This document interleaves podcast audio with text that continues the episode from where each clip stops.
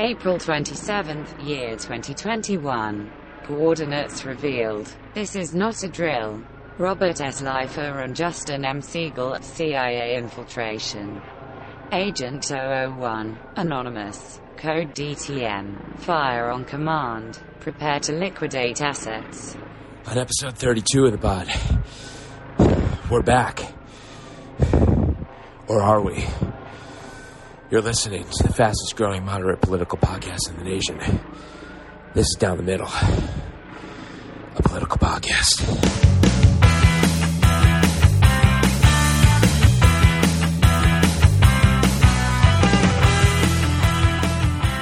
Wow. Here we are. It's been almost two months to the day, Justin. It, we're in the bunker.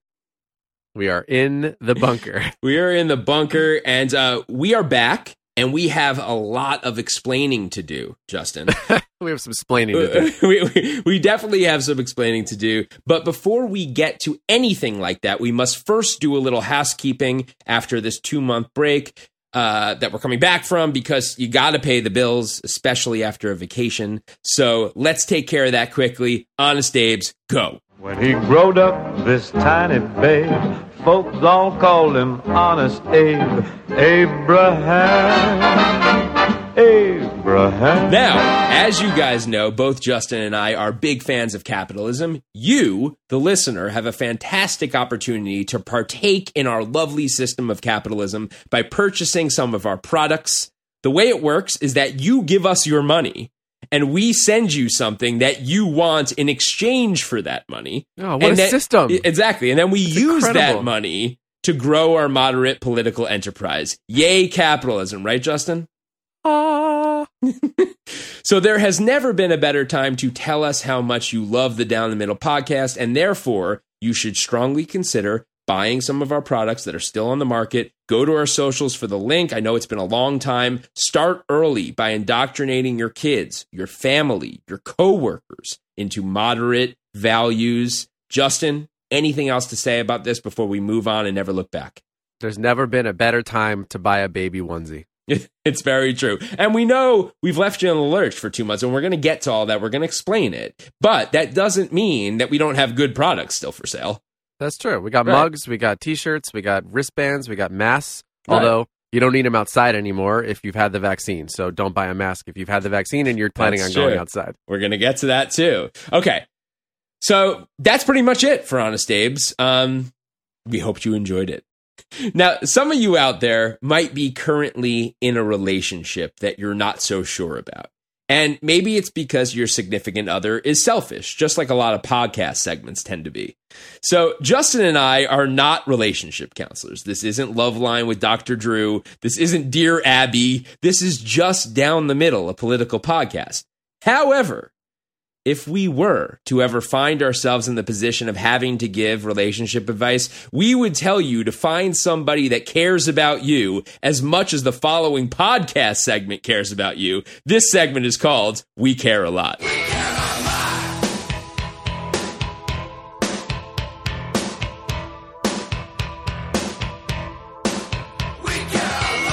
Okay, Justin, uh, we got one question for this week, and it's pretty much from everybody, like everyone who's ever listened to the podcast. So, why don't you read the question and uh, we'll take it from there? Okay, I will read the question. Uh, the question is, what the hell happened to you guys? Oh, how predictable, but how necessary. This is a question that we need to answer. Okay. So, Justin, if you don't mind, if I go first and give my life update before I turn it over to you, I think we owe everyone an explanation. Like, like Absolutely. Please go right ahead. Yeah. So when we started this podcast, it was toward the beginning of the pandemic. Now, Justin had never really stopped working, but he definitely had more time on his hands than he did before the pandemic. I, on the other hand, went from working, you know, usually an average of 50 to 60 hour weeks to literally almost nothing overnight. I would get a job here and there, but outside of my family duties, I was left with a lot of time on my hands to focus on this podcast, which took up a good amount of time for us. You know, we were putting in probably a good, you know, 12 to 15 hours a week collectively. The research, the gathering of your thoughts, the recording, the editing, this stuff all takes time. Now, there's good news and bad news. Good news first, okay? I am personally seeing the effects of this vaccine in real time.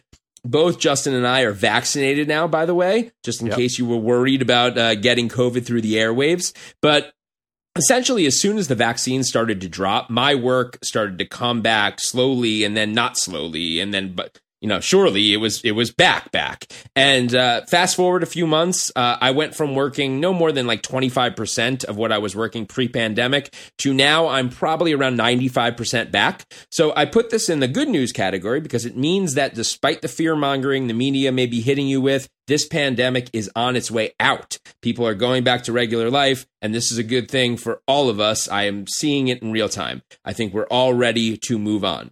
The bad news is that there's simply not enough hours left in the day to focus on this podcast the way we were able to during the height of the pandemic. And the fact is that Justin and I both feel like we were getting to a place where we were really proud of the product we were able to deliver every week for you guys. So the last thing we would want to do is half ass it at this point and not put in the necessary research and not put the time in and give you a subpar product instead. So that sort of is the, the, the first issue. It's simply a matter of time and figuring out how to make more of it, which we are exploring. Okay. The second issue is this. Justin and I, throughout the course of our 20 year friendship, have often found ourselves on sort of a, uh, a cosmically similar path, if you will. And, uh, and even if we're doing completely different things in our professional or personal lives, it always seems like we're somehow in sync when it comes to our overall life path. So the very big news to share with you all is that both Justin and I are moving out of LA. Now, I'll let Justin tell you his story, but here's mine. Uh, if you've been listening to this podcast for a while, you know that uh, we've talked about how deeply flawed the lifestyle here in Los Angeles has become. Uh, these flaws become more pronounced once you have kids, of course. My family has uh, sort of had this pie in the sky vision of somehow getting out of the city and having a simpler, less expensive, more kid friendly life somewhere. But the fact of the matter is that my wife owned a very successful fitness studio here in LA, and the prospect of giving something like that up to embrace the unknown was always sort of a pipe dream, just something we talked about in passing. But as some of you will remember, if you've been listening to this podcast for a while, the pandemic gutted the fitness industry here in LA. My wife's business ended up closing last year.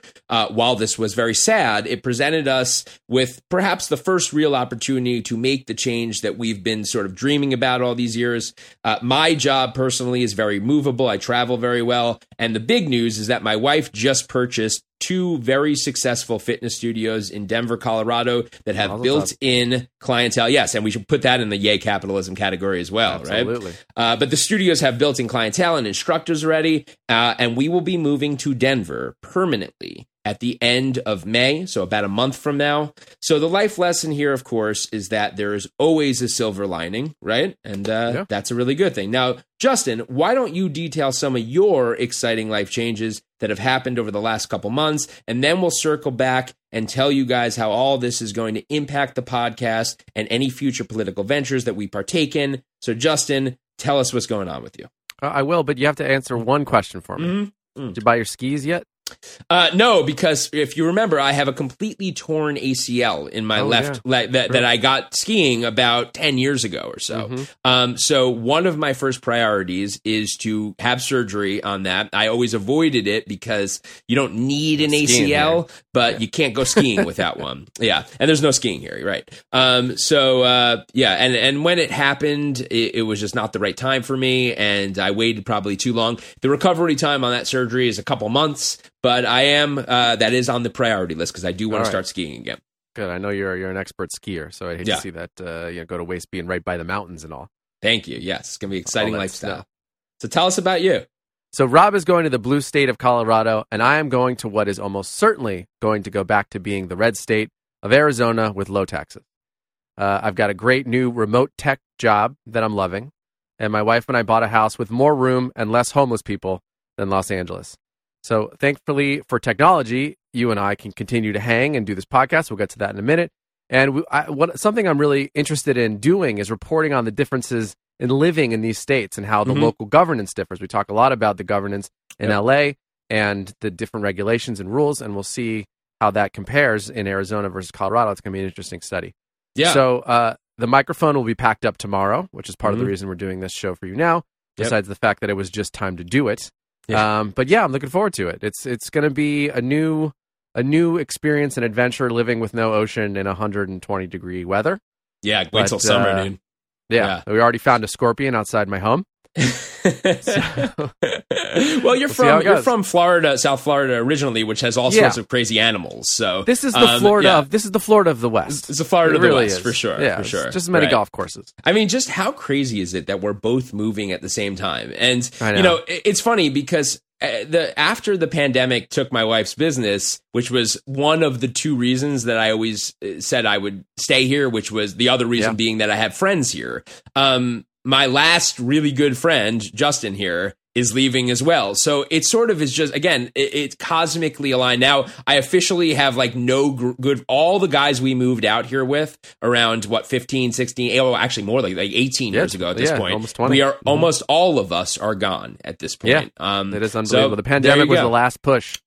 It was The the, pendulum push. swings, as they say. Yeah, quite. So here's the thing. I am back to working almost full time. Justin has a new job, a very busy, exciting job, and we're both navigating very big and complicated moves across state lines. Obviously, it's going to take us some time to get into the flow again. So we're not going to sit here and tell you that we're going to be back on track uh like you know like it's regular after this episode uh, i think it's going to take some time so please bear with us we really wanted to put together this episode which is going to be probably our longest episode yet so you'll have plenty of Yeah. time to listen to Pretty- it we wanted to yes we wanted to do that for you guys and so that's what we're doing now justin anything else to add Nope. Excited for this episode. It's going to be Yep. 10 hours, so buckle up. okay so one question how do you feel emotionally about leaving la I feel very mixed. Uh, I know the reasons cognitively Yeah. and practically for leaving Right. LA. Yeah. But I'm going somewhere where there is no ocean, and I've Yeah. never not lived by a body of water. right Um, I do have some friends that are still here, Yeah. and um, and it's going to be an adjustment. And I'm a Virgo. Uh, Right. For whoever cares about those things, I care Yeah. about it minimally, but it, it means that you know we we we are tentatively put our toes in the water, and so for Yeah. me, it's a mixed bag. But I am very excited to have space and a house, Mhm. be close to family, and uh, and experience life in Arizona. I got some cowboy hats. You know, I'm, I'm going all go. in. I might There buy a go. truck. All in right yeah, I guess I could do the cowboy hat thing too. I mean, it is yes, Denver How is a blue, uh, Colorado's a blue state, but they do wear cowboy hats. Uh, They know, certainly occasionally. do. Um, I feel you know it's it's interesting. My wife is, uh, as you know, um, you know, you've known her as long as I have. She is a very business minded kind of person. She's get down to business, you know. So task task oriented, practical. She's not a dreamer, you know. So Yeah. she, uh, you give her something to do, she gets it done probably better than anyone I've ever met. Um, and she doesn't look back. She just is one of these people that that can sort of move on. I, know, am the bless her. exact opposite. Yeah. I am extremely sentimental. I am Yeah. not good with change. And this city, for all of its flaws, it, I, cities to me that I live in sort of take on a persona. There's a personification element, and I have a relationship with the city. I, I, I mean, it really is like a full on relationship. It's a love hate thing. There's certain Mm-hmm. things I hate about it, but at the end of the day, I love it. It's like it's like a body. It's like a, uh, you know, it's basically like cutting off my arm. Like L.A., Yeah. we've I have lived here now for for my entire adult life. It's all I know. Yeah, long, And- it's the longest place I've Right. ever lived in my life. Right. And and I mean cuz let's face it, we weren't adults in Boston and you certainly No. weren't an adult in Florida. So uh, Yeah. we've lived our entire adult lives here. And you know, it it is a very strange sort of feeling because I drive around and I think this is my home for for better or worse. And a lot of Yeah. times uh, lately it's been worse, but Yep. but it's still a, my home and it's really hard for me to think about that, but the excitement of knowing what's coming and you know, I've sort of come to terms with the fact that my life at this period is not about me or my comfortability. It's about my kids. That's that's you give up your life. This is part of the life cycle. You Mhm. give up your life for your kids during this period and then when they Yeah. go off to college maybe you get some of it back. So you know 10 years from now maybe i'll say you know what? Let's live in manhattan for a few years you know Right. whatever. Like we could you, Sure. we could do whatever. But it's a it, it is a good feeling to sort of you feel selfless doing it and i feel like i'm giving i'm i'm sacrificing the things i love about this city including the beach like you mentioned for the Yep. betterment of my family and Yep. that feels good Uh, all I want to know is one thing: uh, if you're going to be able to get your son out into the winter snow without shorts on. right. Yeah. Uh, anyone who knows my son, he is a beach bum. He's a California kid. He wears shorts year round and t shirt. Whenever we make him wear pants, he throws a fit about it. He hates it. Obviously, in Denver in the winter, Um, it is a four season city. Yes, he's going to have to deal with that. But, you know, kids are resilient, aren't they? all right, guys. So that catches you up on all the personal stuff. But we're here today to catch you up on the political happenings as well. This isn't just a kumbaya session, That's right? right. So, so we put together a list of all the big things, a lot of them pertaining to the first hundred days of the Biden administration, which just passed, and we're going to break them all down for you as best we can and give you our opinions in the following segment. And since all of this stuff is, you know, indeed newsworthy, we're going to bring you into an extra long version of one of the premier podcast segments in America today. This is Turn on the News.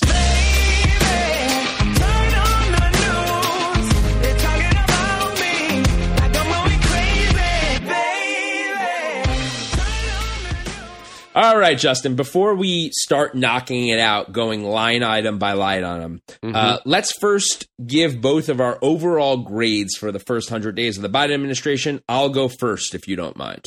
Please. Okay. So, granted, it's only 100 days into the administration, but I'm man enough to admit when I'm wrong about something. And I think we have enough evidence now to conclude that I was wrong when I predicted that the Biden administration was going to be mostly rhetorical and have a very light legislative footprint, which I said over and over again. To the contrary, the Biden administration is shaping up to perhaps be the most transformative and progressive administration since FDR. Uh, I think what happened here is that the Democrats are very concerned about repeating the mistakes they made during Barack Obama's terms, especially his first term, where they felt they could take a bipartisan approach to governing only to be labeled radicals and socialists anyway, and simultaneously pissing off the progressive segment of their base, uh, many of whom either sat out the 2016 election completely or even ended up voting for Trump in an effort to sort of punish the Democrats. If you if you remember, uh, Hillary Clinton, in the eyes of uh, a lot of the far left, was was worse, or at least just as bad as Trump. Yep. The truth is that uh, looking at the poll numbers, and we'll get to that a little later. I have a whole breakdown about that. And looking at Trump's continued stranglehold on the GOP, I think the Democrats are making the calculated decision that there's a segment of the country that is simply too far gone. And so, therefore, we need to focus on the voters that we already have and securing the voters that we should have, primarily those on the far left, the, you know, the Bernie bro people. Uh, from, from an electoral standpoint, this might be a great strategy. Now, from a standpoint of healing the divide of the nation, or as Justin has said, getting us off the seesaw, perhaps not so good of a strategy. With that said, however, I am a progressive.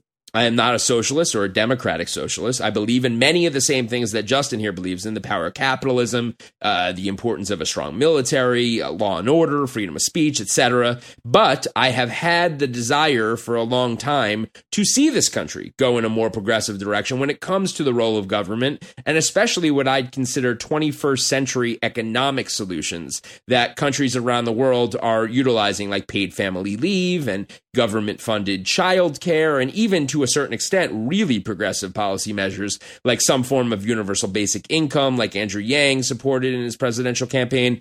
You can, I, I believe you can indeed be a capitalist and support those things as well. Uh, Andrew Yang did it well. He he called himself a proud capitalist. Additionally, I want to see progressive reform of policing, for instance. I mm-hmm. want to see progressive reform to tackle the climate crisis. I want to see progressive immigration reform. I am a progressive, a moderate one, but still a progressive. So I'm going to give Joe Biden and his administration a B, taking some points off for poor messaging on a few topics that we'll get to later.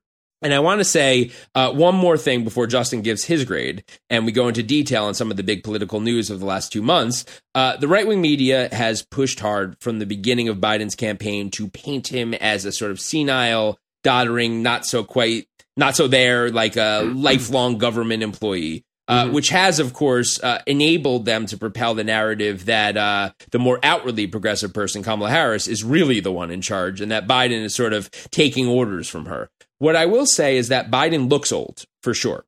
Um, his energy is subdued and oftentimes sleepy. Uh, he has definitely lost a step or two in his Uh, public. literally. yes, yeah, in his in his public speaking ability for sure. And I think I think it's hard to make the case that he'll run again in 2024, given Oh, his age. no way. And- yeah, and, and the fact that I, I think it's apparent to to most people that he's not the Joe Biden of 1995 or whatever. No. But with that said, I can honestly tell you, and I'm not I'm not sugarcoating this. I'm not just being a partisan hack. That from my perspective, he is he is everything I wanted personality wise out of the president at this very moment in history. He has a unique. I think he has a unique ability to show empathy. Uh, for as hard as the right wing press has pushed to make him seem completely useless and senile, whenever he gets up to the mic, I find him to be honestly generally concise and heartfelt and able to display a sufficient understanding of the topics at hand. Certainly, way more than the last guy, and that's very important to me. Uh, and that's really all I wanted. You know, I, I didn't need a Barack Obama. I knew from the beginning he was no Obama. I wanted a guy who I believe actually cares about the American people and not just himself, and who could bring back some sense of normalcy rhetorically to the president. So, anyway, overall, a B for me. Justin, where do you stand? Robert, Mm-hmm. you promised me four years of moderation and slow change. The yeah. heck happened? Yeah, yeah. So Well, look, this guy's he's getting some stuff done, but in this conservative's opinion, they're pretty much all the wrong things. So I thought like you and hoped maybe unlike you that the first 100 days was going to be generally and mostly COVID related. And Right. boy was I wrong. Of course, we've had Stairgate and that horrific press conference, but those things aside, I think a key point that I'm taking away from the promises made during the election versus what actually happened, as you alluded to, Mm. is Biden's promise to work with Republicans. He had some chances in the beginning with Romney and Romney's crew. He took the meeting, nothing happened, and he hasn't really looked back once. Mhm. Hasn't been in his rhetoric, hasn't been in his actions. There are Republicans willing to work together, and Biden hasn't reached across the aisle much. That's disappointing to me. So I think his approval rating is reflective of that. It's hovering around 53 to give you some idea of what's typical. Every president between Carter and Trump had an approval rating of 50% or higher around this Mhm. time. He Yep. hasn't signed many laws, only seven in the first 100 days, which is on the low end, even though they've been big laws. But of course, the executive orders have been flowing like the wine in Italy. Um, it's been interesting to see how he's governed generally. It's a bit of a combination of ideals from the 90s Dems, like we see with immigration, and more recent ideals like bringing the troops home, some of the more progressive governance the administration's toying around with. For progressives and even liberals, I would think the jury's still out on Biden. He's passed one massive bill filled with provisions that are mostly temporary, thankfully for me, and hasn't done much else yet in terms of law signing. Mhm. Although we'll see how the rest of his presidency goes. So Right. I think people need to calm down with the FDR references, Yeah. but that's the practical side. Right. Um, I think emotionally, he's done a lot more in the public's eyes. He's virtue signaled like the best of them. Mm-hmm. Right. So if that's what you're after, this is your guy. right. He's messaged like a like a far left member of his party. Mhm. Uh, personally, I'm hoping that the movement at the least slows down here. I'm Yeah. not looking for him to upend systems of governance. We have enough problems with them as they are. Right. He has to work with the people across the aisle that are willing and, and, and willing to pass moderate legislation that Mhm. tests some things out but doesn't create any fast sweeping changes. So, final answer while his foreign policy has been terrible and lacking strategy, which is his main job, I think he's dealt with COVID well. Uh, while the last administration saw the development of the vaccines, the distribution of them was going to be horrific. Right. Biden has done a great job with vaccine distribution, but everything else other than the COVID cleanup, I can do without, especially the empty rhetoric and virtue signaling. I've said this from the beginning. If COVID cleanup is his only legacy, he Mm. should be well happy with it. Therefore, I give him a D. Okay. All right. A T. Wow. Um, yeah. And we're going to detail everything you just said in the following uh, few hours or whatever it's going to be. um, I think, uh, by the way, I think the FDR reference is Yeah. really coming from Bernie and AOC, Yes. who have been both on tape saying how he's the most progressive president and they're i mean they are extreme extraordinarily happy with his performance which i think tells you something i mean we have Sure. to uh, I think even just putting commissions together to explore these things that someone like Obama wasn't willing, or Hillary He's Clinton thrown him, certainly he's thrown him so many bones. Right, Yeah. Mm-hmm. right. I think that's that's a lot. Okay, so before we break everything down, I want Justin mentioned it briefly, but I want to talk quickly about uh, Biden's approval rating because I think it's indicative of where the country is. So, Mm-hmm. like Justin said, I, Biden's, uh, the, the, poll I saw is Biden's approval rating is, is sitting at about fifty four percent. Now, Yeah. this is not like Justin said historically strong uh, approval rating by any means. Every single president since World War II uh, has had a higher approval rating at this point, except for Donald Trump and Gerald Ford, who Yeah. never got above 50%. Uh, we have to also take into account that Ford pardoned Nixon, which dipped his approval rating significantly. A lot of people were very against that. So, uh, what makes Biden unique, however, is that his approval rating is almost exactly the same as it was when he was elected, giving him the single most consistent approval rating since they started tracking these things. Uh, That's according to Harry Usually they'll at dip, CNN. Right, right. Yeah. Um, so what this basically means, let's break this down. What this means. What this means is that everyone who voted for Biden approves of Biden. Everyone who didn't vote for him doesn't. So the, the good news is that he hasn't done anything to piss off the base. The bad news is that he's not picked up anyone else. He's not growing his base. And this is surprising on the surface, at least, because all of the economic metrics right now are stellar. And, you know, they say people vote with their, with their pocketbooks, right? Here's, here's a fact for you. Biden's 100 day stock market performance is the hottest ever since the 1950s. Okay. Mhm. So now, sidebar for a second, because I thought this was interesting. Don't you think it's odd that Biden hasn't even mentioned the fact that the stock market has gone gangbusters? Like Trump talked about the stock market every single day, if not every single second. Yeah, Biden, that's what, he, ha- that's what he had. Right? Biden hasn't even mentioned it, like not Yeah. once. But mm-hmm. here's my theory on why. I have, a, I have, I have an actual theory, and I, I I was wondering if you'd agree with me. The stock market doing well isn't bad for Democrats per se, mm-hmm. but it's also something that they want to be careful about highlighting because there's that ultra progressive part of the base that doesn't like the market and sees it as a tool to make rich people richer and they like reminds money. them Right. They, it reminds them of income inequality. So they'll, they'll see the stock market doing well and they'll be like, I thought he was going to change things for us. Right. So this administration is probably quietly celebrating uh, the market surge, you know, behind closed doors. But unlike Republicans, they don't want to make a big thing about it to, you know, to sort of protect the money is evil crowd. You Yeah, know, that's that, that's just my theory. Yeah. No, I, I think there's some there's there's something to that for sure. I also think that we haven't seen uh, a further correction if there's going to be one from the result of the Mm-hmm. the, the coronavirus. I think obviously we saw the shock and the market drop Mhm. immediately. Yeah. Um, but I think that there's a second correction that could be coming due to uh, you know some of the the uh, regulations that were put in place uh, around rent and mortgage forgiveness, Mhm. um, and some of the loan issues and Right. those repayments happening. So there's a lot going on right now because Yeah. of all of the outreach from COVID. We haven't seen any effect on the market Mhm. yet because of it. It may never come, but it might. And I think to their uh, to their benefit, they are keeping it quiet because what if something happens? Then they'll be responsible for it. Maybe, maybe. Um, yeah, like I said, I don't have any evidence on my theory. Um, you know, it's also I think Republicans w- w- when a Democrat is president and the the market is doing good, Republicans always say it's external factors. You know, they never want to give credit to the to to the the Democratic president. Uh, anyway, uh, getting back to to Biden's approval numbers, here's the interesting part. Okay, many of his individual policies are getting majority support. So, for instance, his handling of COVID of the COVID vaccine distribution, seventy two percent of Americans support this. Removing troop, troops from Afghanistan.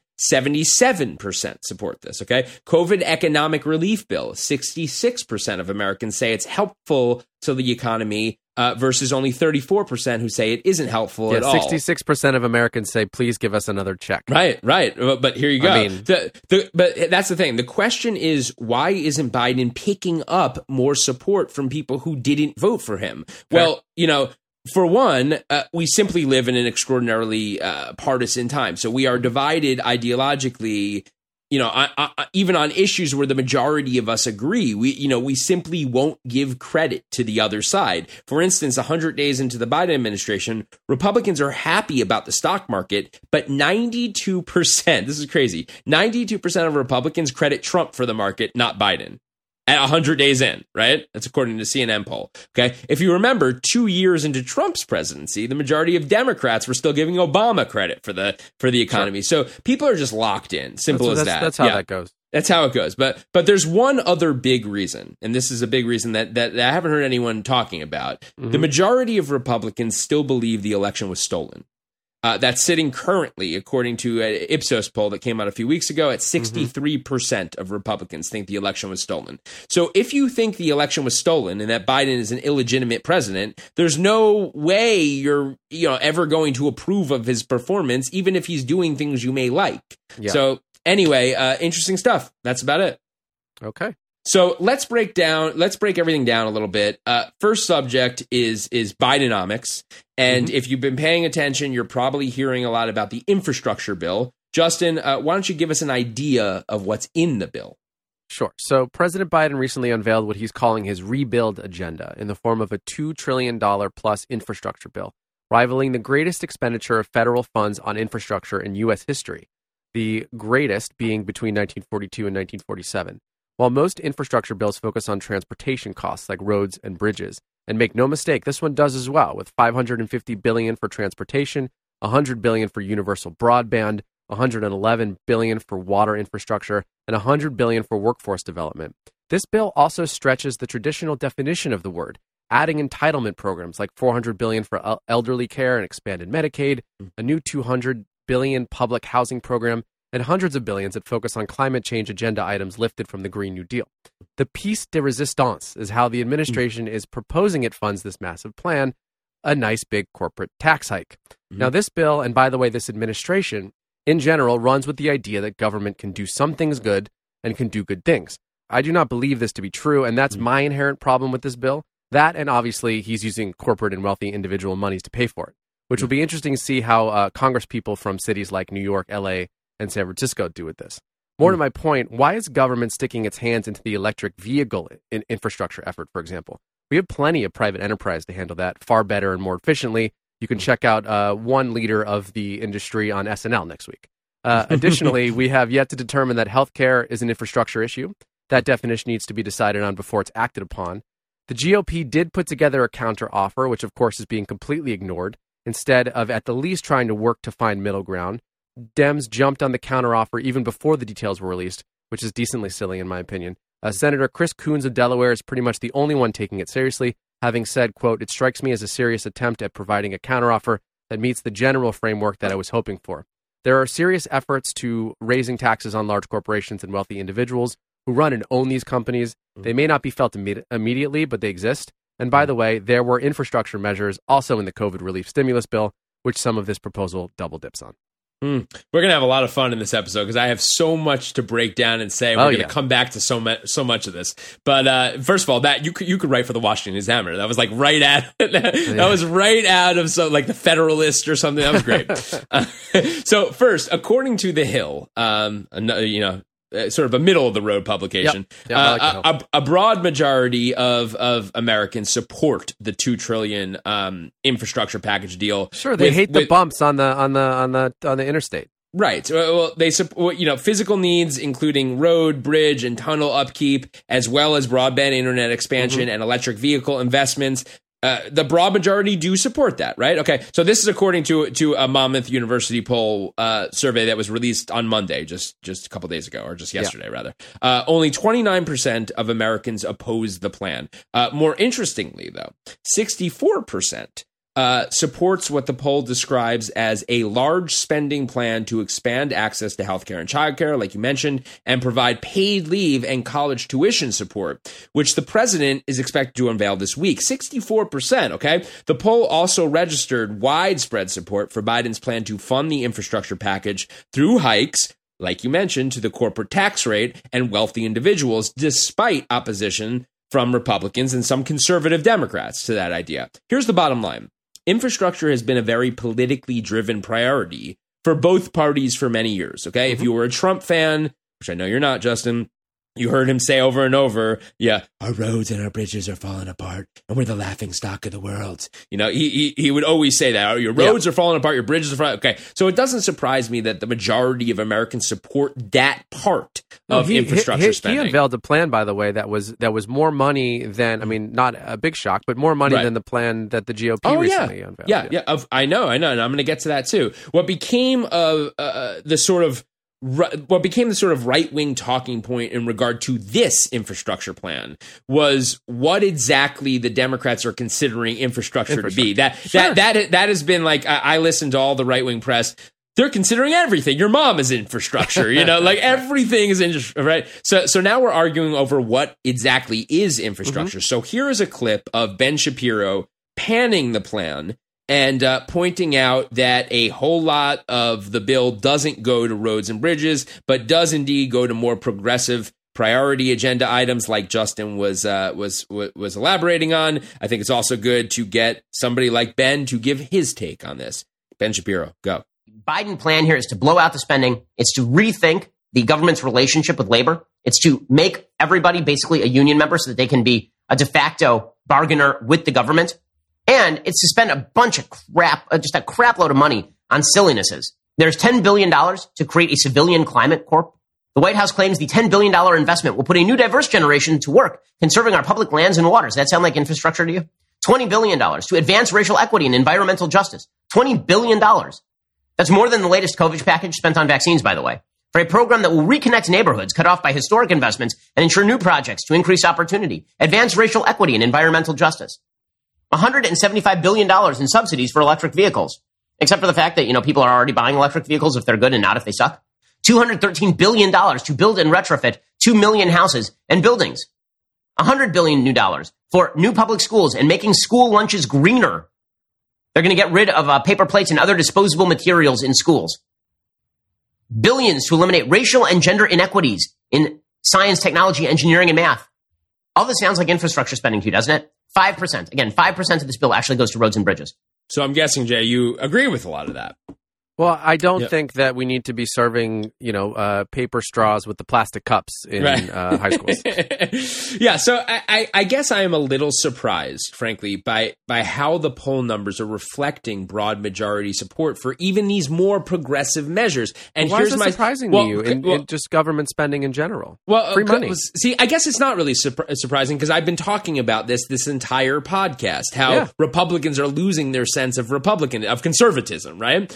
My suspicion is that people like Tucker Carlson and Laura Ingraham and some of the less ideologically or at least classically conservative commentators have Mm-hmm. really influenced a large portion of voters who now call themselves Republicans to abandon the sort of small government, less spending principles and are now on board with the idea Yeah. of, of government taking a more active role in the issues of the day. You know, we should remind everyone, as we did just a second ago, that, that Donald Trump spent more money than any president in American history, and he's the most popular Republican president of our lifetime by a long shot, right? Yeah. So Yeah. I think less and less Americans are concerned with spending and have Yeah. become more concerned with just America winning, you know? And if that means that that government takes an active role in us being on the cutting edge of green energy or uh, even government subsidies that may that make middle class Americans' lives better, even at the expense of wealthy Americans. Yeah, yeah. I don't think that's so unpopular anymore No, among no, the, totally. among the Republican base. Tax hikes on people making over a million dollars a year and corporations has bipartisan support. Has for a while insane. now. You, Right. you know what it's like? It's like uh, America has become the right, the Republicans or the GOP's sports team.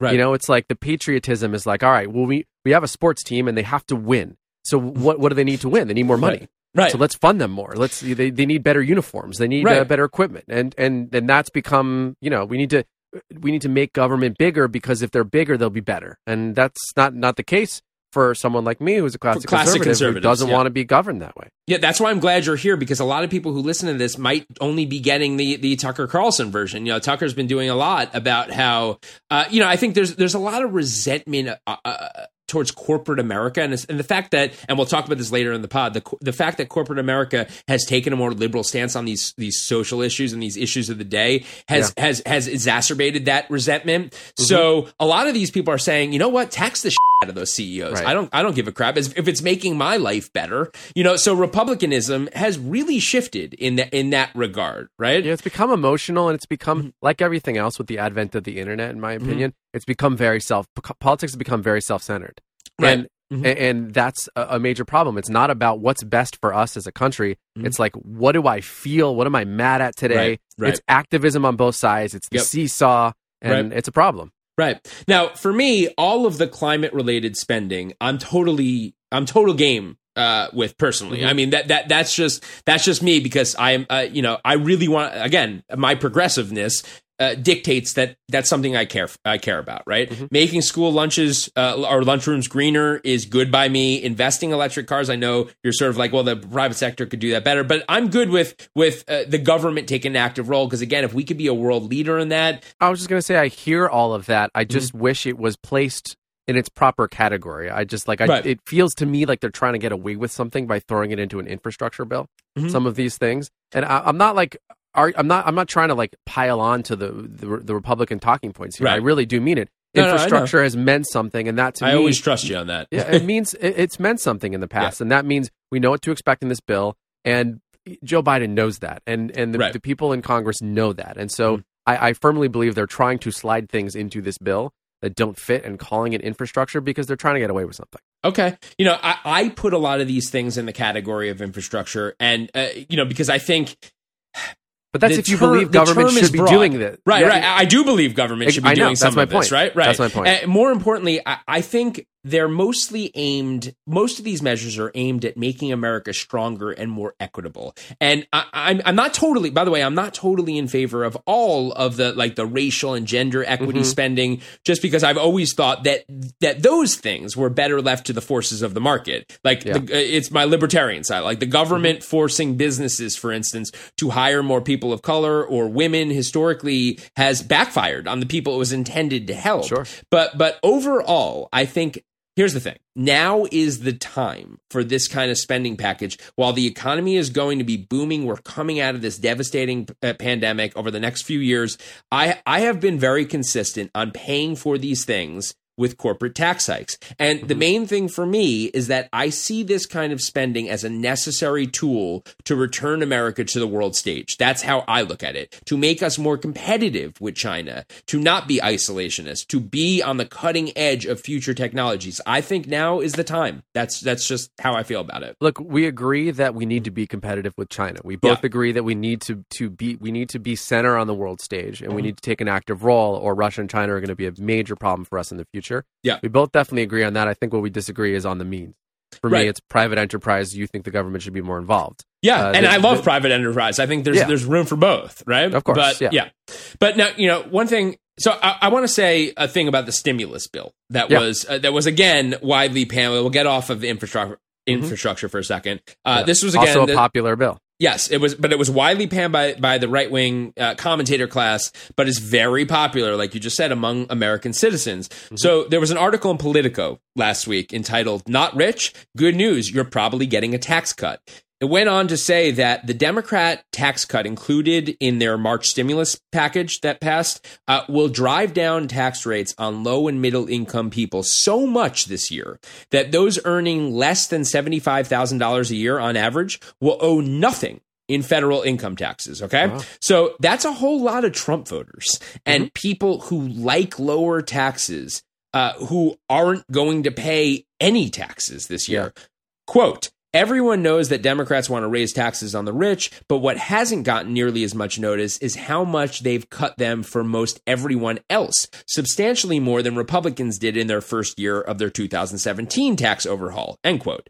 This will shift the relative burden to the wealthy, at least temporarily, uh, with those earning more than $500,000 a year expected to pay more than two thirds of all income taxes this year. That I mean that, that that's a dream if you're so That's it- it- hefty. yeah, That's hefty. th- th- this is living the dream, though. If you call yourself a progressive and if you call yourself a conservative, shouldn't you be happy about the fact that the middle class Americans are going to be paying nearly no taxes this year? To some degree. I, I think that the problem is is that the burden falls to mm-hmm. people that are are working at the top levels of the private sector, Right. and to the extent that this limits or halts to some degree the mm-hmm. ability to, it takes money out of private enterprise, and it takes money out of uh, innovation. It takes money out of things that move our country forward. Mm-hmm. That's the that's the reticence I think on on the on the on the right. Right. See, you know, if I was going to do the devil's advocate, what would a conservative like my buddy Justin say about th- this? You know, sort of the counter argument. Uh, it's you know typically the sort of stereotypical line is that you know raising the corporate tax levels to pay for all this will drive businesses out of the country. Uh, raising taxes on the wealthy will just entice them to put more of their money offshore and stop investing in small businesses. But to not put words in your mouth, Justin. I mean, what what generally what are your thoughts on on on how uh, we could have a progressive tax system that incentivizes uh, business, but also helps the middle class. I mean, again, I don't. Th- to me, it's a larger problem. Like taking another step backwards or, or out and looking at it on a macro level. I Mhm. don't think we should be paying for all this stuff. So if Right. we're paying for less stuff and government is smaller, you don't need as much money to run your government, and you don't need to push the button on so many tax hikes. I think Right. that's the bigger problem rather than looking at like what can we do to pay for all this stuff. Right. to me, it's more like we shouldn't be paying for all this stuff rather than we should be right. searching for a different way to pay for it. Right. Now, you know, on the topic of of our tax system and and how it should work.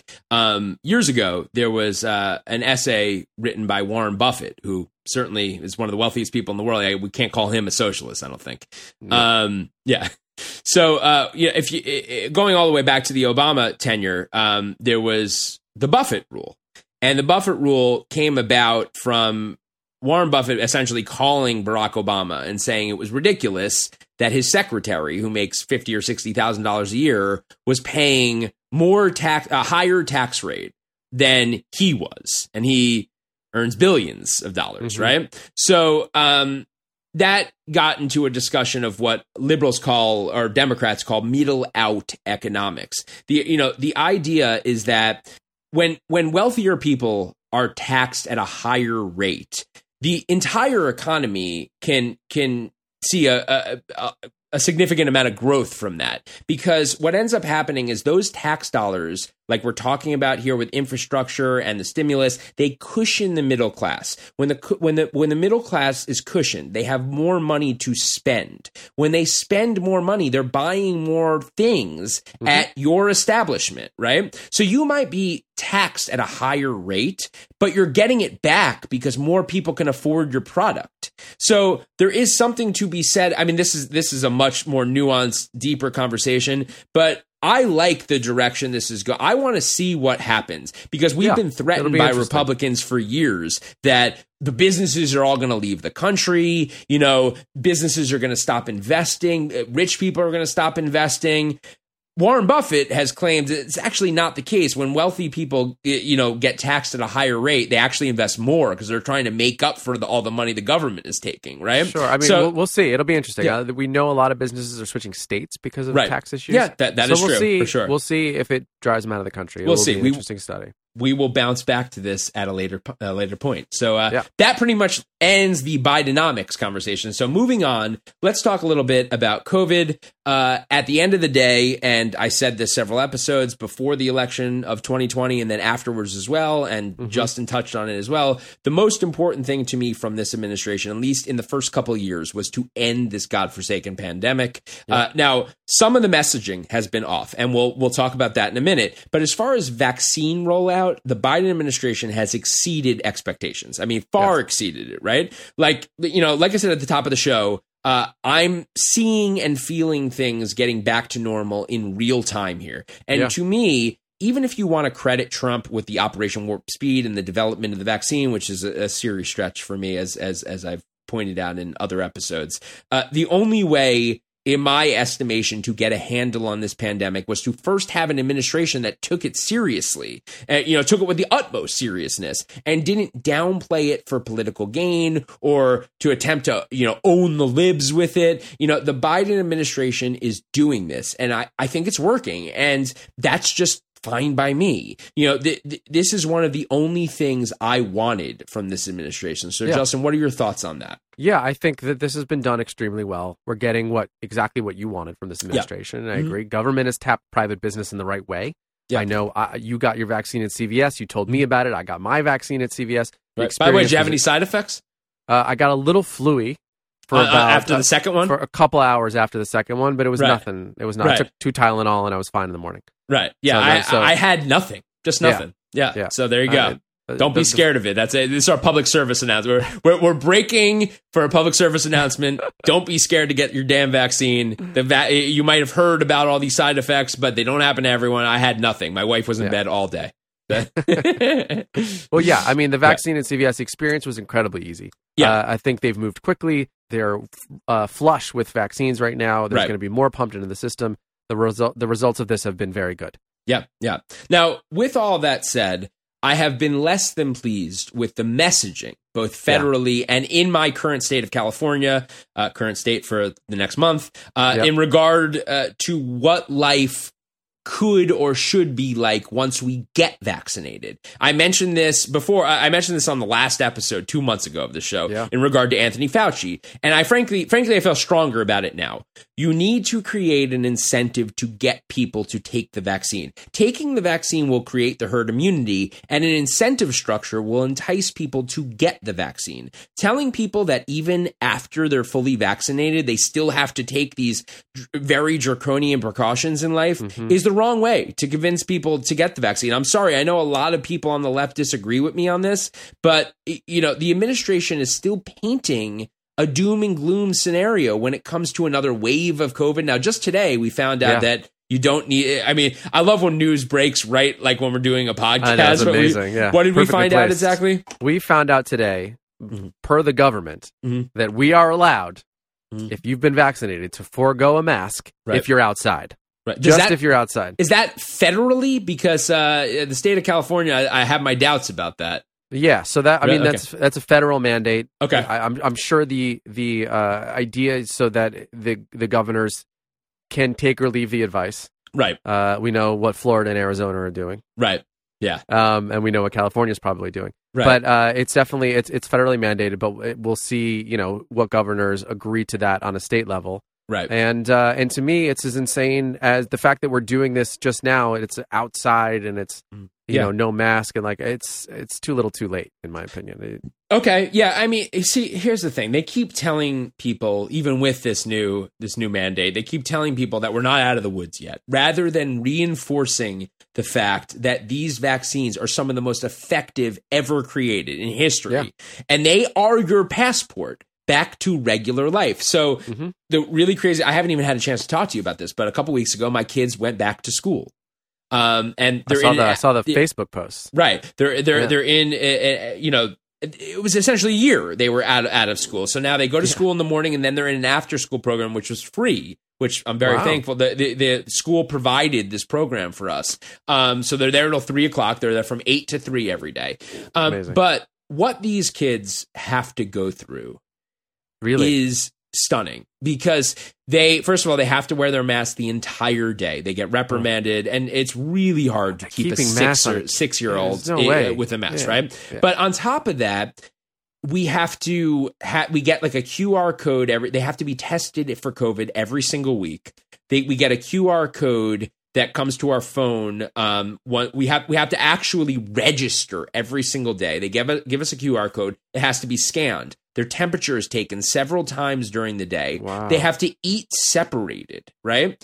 And here's the thing. Why are we still on the temperature? by the way, that's not a thing. of course it's not, but that's that's my whole point here, Justin, is that a lot of this is not based in any kind of science, Any- at least nope. that I could find, right? No, it's not. Let the we what we've known from the beginning is that this virus does not affect kids substantially. Mm-hmm. The whole point was that they couldn't be in school because they could take it home to grandma. So if grandma is now vaccinated, or your, or you know Yeah. the kids' parents are vaccinated. What's the problem? A teacher's vaccinated. why can't they let these kids just go back? I've been I, I've been super emotional about this because my kids were excited to get back. They needed to get back. They were becoming Mhm. just way too isolated, Yeah. and we finally send them back to school. And it's it's it's it's like a being in the military or something. Like there's all these protocols, and they can't eat with each other, and they you know let the kids freaking be kids at this point. Like I am a I'm a Jewish worry wart. Okay, I'm not worried about my kids getting COVID. I have No, the let 'em go. vaccine now, so I'm not worried about me getting COVID from them. Right?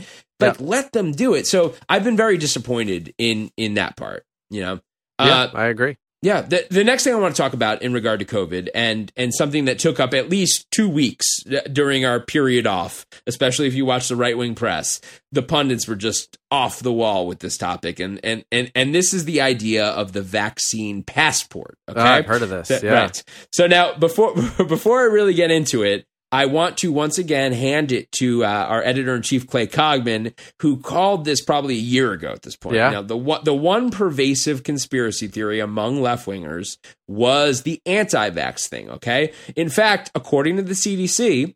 Red states have a higher percentage of children who are vaccinated than blue states, right? Job, red ar- states. right. Any area in the country that has rich liberal communities might also have, like we have here in Los Angeles, special schools that cost you know 30k per per kid per year, mm-hmm. so that your kid doesn't have to ha- get vaccinations. Right. This was a liberal phenomenon. Yes. And our buddy Clay called it when he said that this was sort of the last remaining conspiracy for the right to adopt and that it would probably happen in the wake of this pandemic. And he was 100% correct because they couldn't help themselves they they just can't help themselves any excuse to appeal to the base's sort of natural skepticism of of elite institutions like the medical field and scientific establishment it's just too valuable for them to pass up. So the Pew Research Center found a huge partisan divide when it comes to interest in taking the vaccine. So 33% of Republicans, 33%, so like a third, uh, say they won't get the vaccine when it becomes available to them, while just 10% of Democrats said the same. So congratulations, Republicans, you took one, the one stupid conspiracy theory that was owned by the left and made it your own. Good job all around. So that brings up the concept of vaccine passports. Now, mm-hmm. what a vaccine passport would do is enable companies to opt in or out uh, and decide for themselves if they want to accept unvaccinated people into their establishment. For instance, if the Staples Center, let's take for example, the, you know, the, our arena here in LA, decided that for all of their events, sporting or otherwise, every single person in attendance had to show their vaccine passport. That doesn't mean the government is forcing you to get vaccinated. It just means that you can't go to the Staples Center or fly on Delta Airlines or get in a cer- certain Uber vehicle or whatever, right? So a couple things. One, I personally find this completely uncontroversial. I am I am very much a supporter of the passport idea. As usual, this is a right-wing media attempt to take something that is fairly innocuous and blow it up into something earth-shattering that is going to destroy all of your freedoms and turn us into the USSR. Uh, we already have vaccine passports in this country. Kids who go to public school, yeah, they have they they all need vaccine passports and have since well before the pandemic. So when I enrolled my kids in school, I had to prove that they've been inoculated. So this concept is really nothing new. Further, and Jay will like this, Israel is doing vaccine passports for COVID to mm-hmm. a high degree of success. We've talked about it on the show. Nobody is forcing anybody to get a vaccine against their will. It's simply giving a private business the right to choose who they do business with. I just don't see where the controversy is here. So, you know, the libertarian verse, sort of the libertarian universe, has been going nuts over this idea. And Yeah, sure. and, and, and like I've said before, there are uh, there are several things that I sort of lean libertarian on and align with them on. Usually on things like crime and drug policy and prostitution and things like that. Mm-hmm. Um, but to me, this is an example of why libertarianism is ultimately uh, ultimately unsustainable. And it comes down to the word that we Seat, seatbelts comes down to seatbelts. right beyond seatbelts it comes down to that, that word that we've used many times now on the show which is which is externalities. So Yes. my sort of libertarian litmus test is if the behavior in question does not create externalities for society writ large i'm usually against any kind of government regulation or law against said activity mm-hmm. right? But if you claim libertarianism as the reason why your kid doesn't need to be vaccinated and your kid plays at the same playground as my kid, then you're exposing my kid to potentially negative and dangerous externalities. Mm-hmm. And this is why so much libertarian thought is rooted in bullshit. Frankly, because mm-hmm. ultimately, unless you're going to live completely off the grid and not play in the system at all, Right, you have right. You have to take into account the common good. So if you want to live in the middle of nowhere where your actions or behaviors or desire to not follow medical advice has zero impact on the rest of society, then fine, right? But if you're going to live in a city like Los Angeles, for instance, there's a certain amount of things that you have to do for the good of the public, for the good of your neighbors, right? So the bottom line is that not getting a COVID vaccine puts the community writ large at risk. So Mm-hmm. if you don't want to get the vaccine, fine. But if the local supermarket requires one to come in, I'll make the choice to go there where I know you won't be there. And by the way, the market will take care of this, honestly, because if, enough people feel strongly enough that they don't they won't go to Ralph's grocery store because they need a vaccine passport to do so, then inevitably grocery stores will open that don't need proof of vaccine Yeah, to go to. So Justin, what, what what's your opinion on all of this? I have very little to add here. I agree with Okay. what you said. I, I- I think I think if it's government mandated, I'm very against a vaccine passport. I think it's very bad. But private business, we should leave it up to them to determine whether this is something important to them. And if there's a grocery store that wants to, uh, you know, have a vaccine passport in order to enter, fine, that's up to them. If there's another grocery store that will inevitably open that doesn't, that's fine, that's up to them. I know, like the Los Angeles Football Club is doing vax only se- uh, sections, for example. These private enterprise, they they need to figure out how important this is to them. There will Right. be options. Uh, there always is uh, across the spectrum, and people people are going to fake these anyway. So I don't know what the difference is. You, I'm curious about this. You said you were against uh, the government mandating a Yeah. or, or, or so so. What do you mean by that? I, I just mean this should be up to every every business Right. to to determine whether they require a vaccine passport in order to enter their establishment or be at their function, whatever that is. I don't But think government you- should be dictating to them if they if someone should need a vaccine passport to enter their business. Got it. Okay. So, but what would you say if the government said you need a, a, vaccine passport to come on government uh, or federal, federally owned property? How would you feel Um, about that? Federally owned property, that's fine. That's the same as it's sa- same as private business. right. Okay. Government owned property, they're they're determining for themselves whether that is something that's right. Or important to- government parks or something. You know. You know. Whatever yeah, yeah, it. Yeah. yeah, absolutely. Right. As long as long as they're not impressing upon the private community Right. what needs to be done, I'm fine. Okay. So you are you are so we're pretty much on the same page with this one. Yeah. That's good. Yeah. That's a, that's what down the middle's about. That's right. So finally, on the subject of COVID, uh, California and thus Gavin Newsom have had a hell of a year. Now, California, Oh, ha- yeah, California has been the epicenter of the crisis a few times now and suffered from a healthcare system that was essentially out of resources at times, and uh, you know they couldn't handle the pandemic. It was it got pretty scary here at times. Now, Yep. Governor Newsom has become the liberal face of evil, if you will, in this state for dictating that the state become the number one state in the nation for COVID related restrictions. Now, people are so upset at him that he's at the butt of an actual recall right now, uh, with, you know, and I think it actually went through today, didn't We it? got confirmation. Yep. I believe it was last night. Yeah, Right. Last night, right? That the So- vote's going to happen. that for all you uh, for all you conspiracy theorists out there, which we'll get to later, uh, this flies in the face of the idea that he was doing all of this because he was drunk with power, right? Because it turns out if you piss off enough people and they recall you, you no longer have power, you idiots. Okay, Yeah, pay attention. yeah, so that was always a stupid take, by the way. Yeah. Um, but uh, the entire country uh, may just owe Governor Newsom an apology, or at least have to admit that he's redeemed himself a little bit, because as of today, California's COVID 19 pos- positivity rate is 1.2%, not only the lowest in the country, but the lowest the state of California has experienced in a year. Right. Additionally, California has administered 27 million vaccinations, which means it has vaccinated a higher percentage of the population than any other state in the nation, and it shows. We see the progress the vaccines are making in real time here, as I've said several times. So, what do you think, Justin? Did Newsom redeem himself?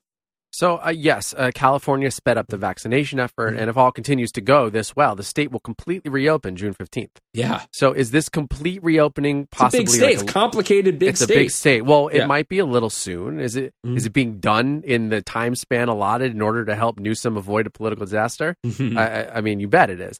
Do Right. people care? No, they don't care. They just want to reopen. So, look, Right. I agree that he's done a better job as of late. Of course, you, you can't deny that. Right. But uh, I don't think it forgives him of his earlier sins. Uh, these are these these offenses are recallable offenses. We should hold people accountable for their wrongs, in my opinion. I'm Right. not saying like let's go elect Caitlyn Jenner for governor, but I don't think we have to wipe the slate completely clean for Newsom because he cleaned it up at the end. I think he got pushed to his limit. He saw that there were going to be consequences, and he did what he needed to do. His behavior is b- prior to these mistakes is also it, it's been questionable. So I don't think this wholly redeems him. I think these kinds of mistakes have consequences.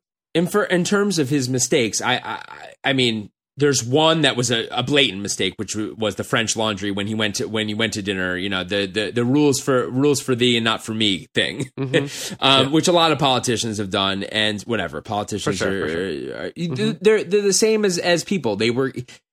I, I wouldn't expect a politician to not be as frustrated as I am with these with these measures, especially yeah. because that people actually want to hang. You know, I'm cool with my wife at home. When you're a politician, people actually want to hang out with you. You have a lot. Sure. You have a you have a lot of places to be. Right. Yeah. The other the other mistake or is not even necessarily a mistake that we can prove, as as we've talked about before. You know, the closing of businesses, the closing of of restaurants outdoors. We just don't know yet. So I'm I not hear, willing I hear to all say that. it. Yeah. My, my my issue is more with some of the science that wasn't followed. The outdoor Mm. dining, which you know, L.A. Right. Uh, you know, the mayor of LA has some responsibility in as well. But Yeah. there are some things that were done uh, Mhm. towards the end of of, of Yeah. the pandemic Mhm. that I, I think that he didn't do right, and he did for political gain, and he did because he you know he kept wineries open. He owns a Right. bunch of wineries. Yeah. I, little things like this that that didn't get a lot of press that I I think uh, are are issues. Are Yeah, problems. okay, I'll buy that for a dollar.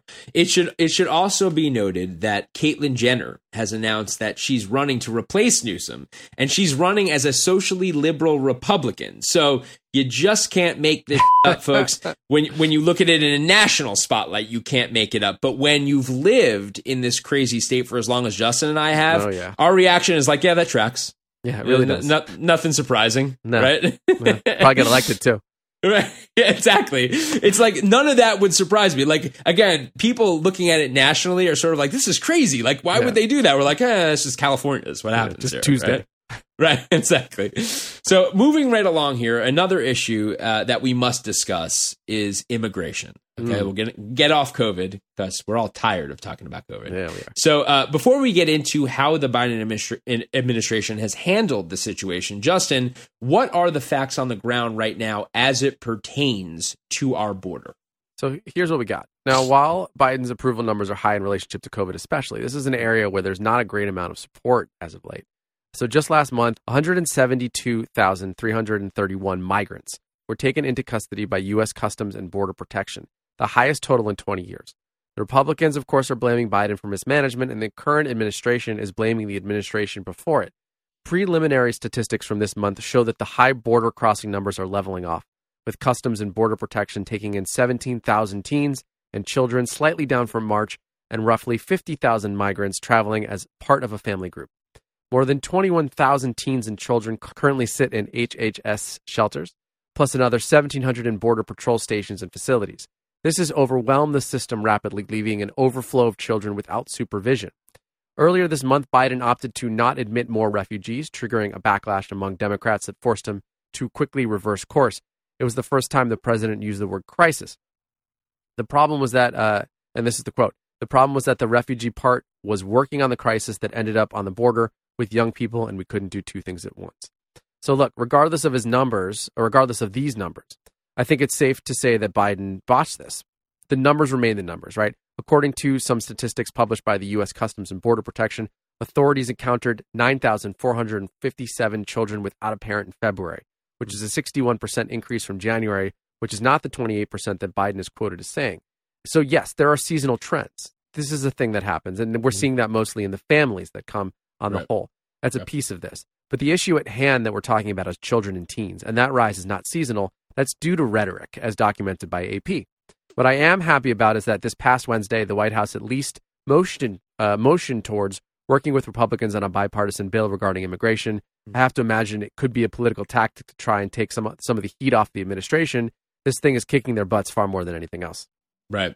Okay. Here, here's the thing, uh, and I'm not an immigration expert, but I know what I know, right? Sure. And I, I, I don't like this, and I'll first say that I don't like this any more than any Republican voters do. I wish it wasn't a problem. I don't Yeah. like to see kids crossing the border alone. I don't want to see our immigration system overwhelmed. I want this problem to be brought under control, like I would think any rational citizen would, right? Yeah. But but the only idea that I've heard the right offer um, consistently is that the problem has been exacerbated by Joe Biden because he didn't like talk tough about immigration, right? You even said it, the rhetorical element, right? In, in other words, Trump used more incendiary rhetoric, and therefore Mm-hmm. less people, uh, you know, thought they were invited to the United States. So, so are we seeing a surge of migrants because they have a feeling that that the uh, the Biden administration will be more friendly towards them, perhaps. But the the idea that the antidote to that is to have an overweight man stand up at a podium and talk about building a wall that he mostly failed to build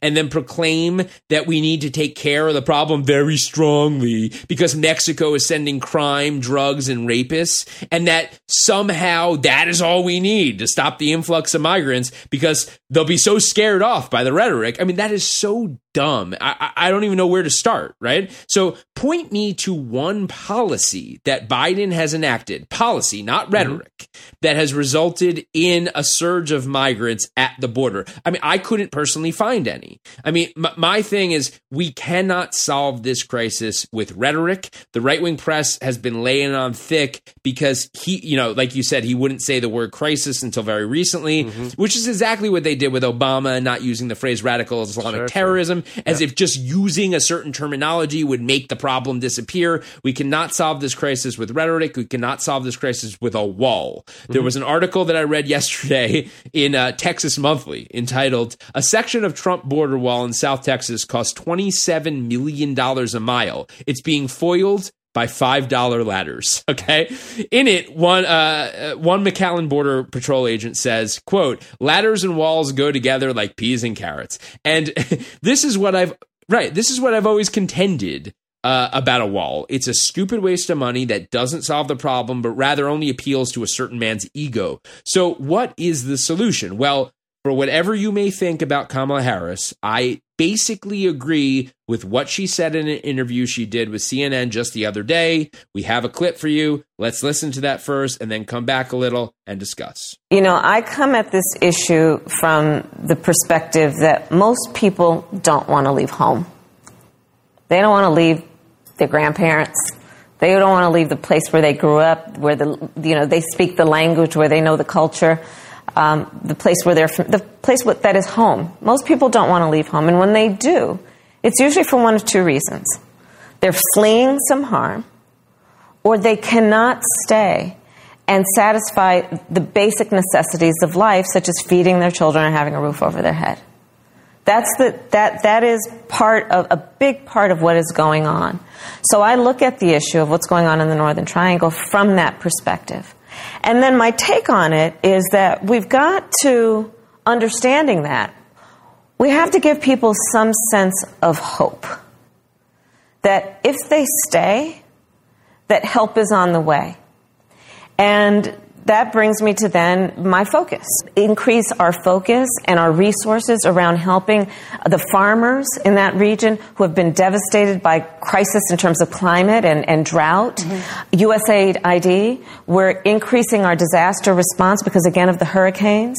And then we have to also look at the piece about community based organizations. So for example, this week, in addition, or next week, in addition to meeting again with the president of Guatemala, I will be meeting the following day with the community based organizations in Guatemala. They call them basically civil society to figure out how we can better assist what they're doing on the ground in a way, again, that they can give the resources to people who naturally want to stay at home and give them some sense of hope that help is on the way.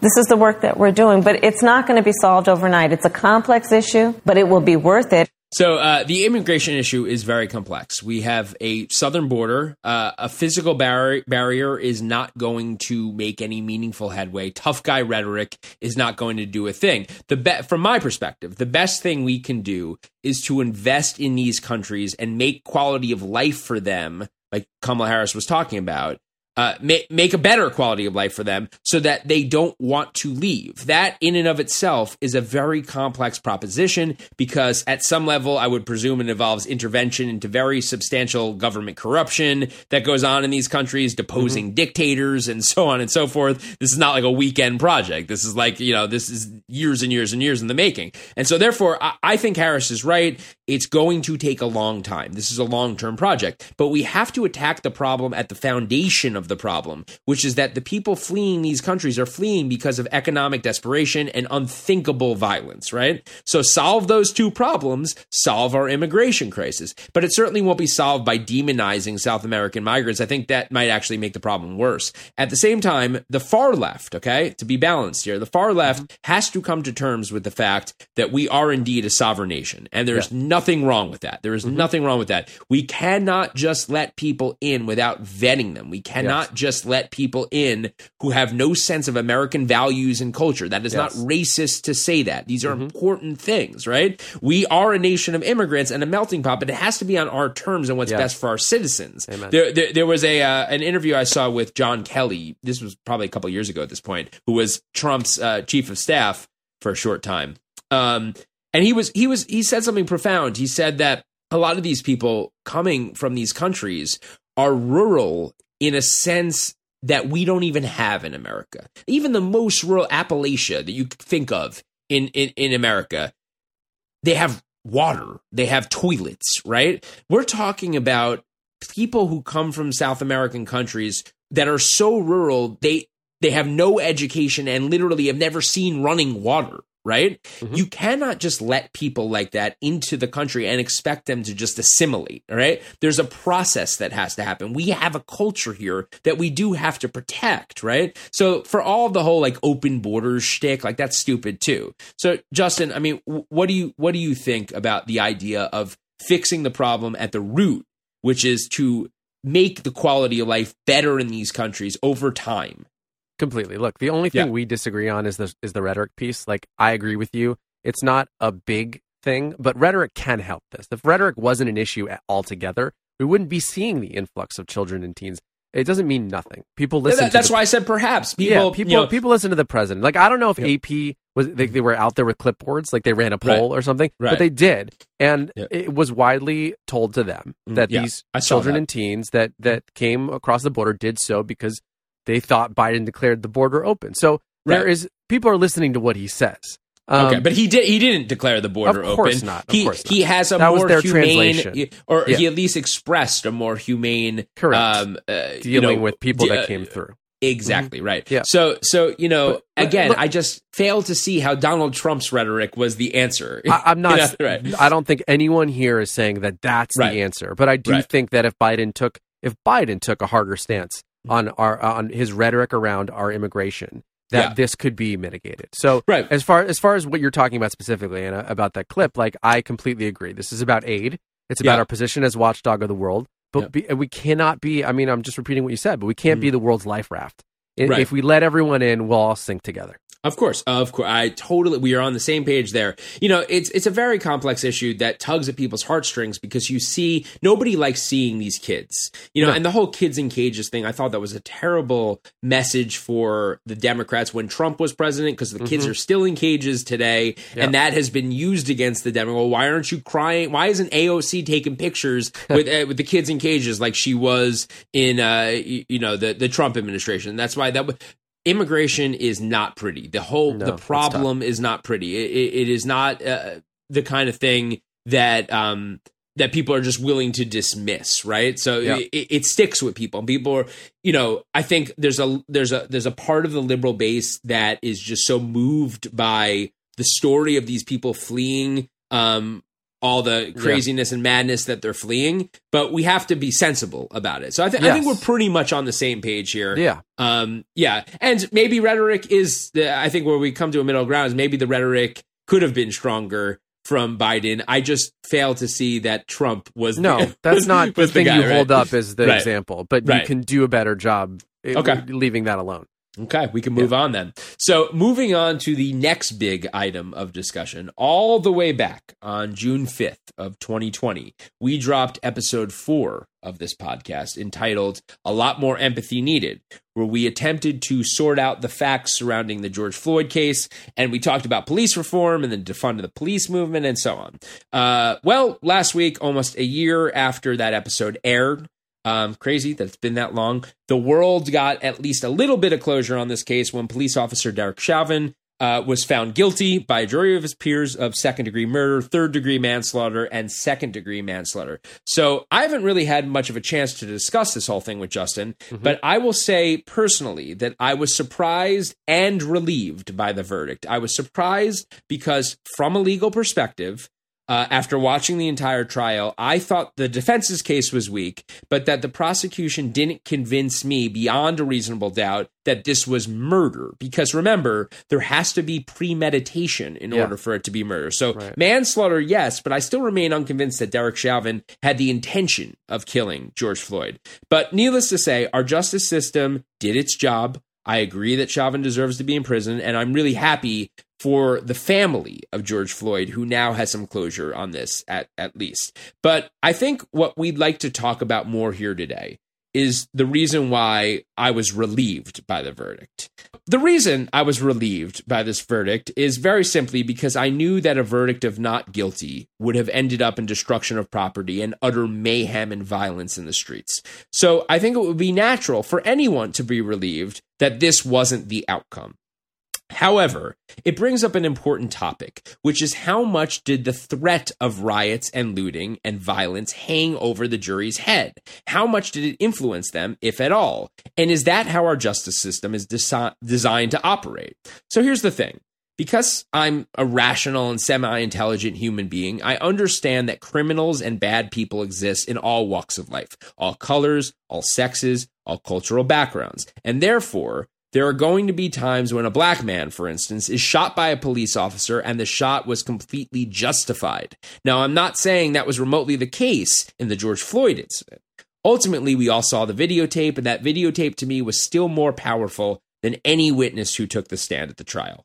What I worry about is that we're coming to a point where when the killing is justified because the perpetrator was legitimately a danger to society, the media and the activist class immediately kick into gear, very often jump to conclusions like we saw with LeBron James last week, and then essentially blackmail the jury to come up with the verdict that the court of public opinion likes rather than the verdict that is based on the facts of the case. And if they don't come up with that verdict, the penalty that comes down from the people is we're going to destroy your city and loot your stores.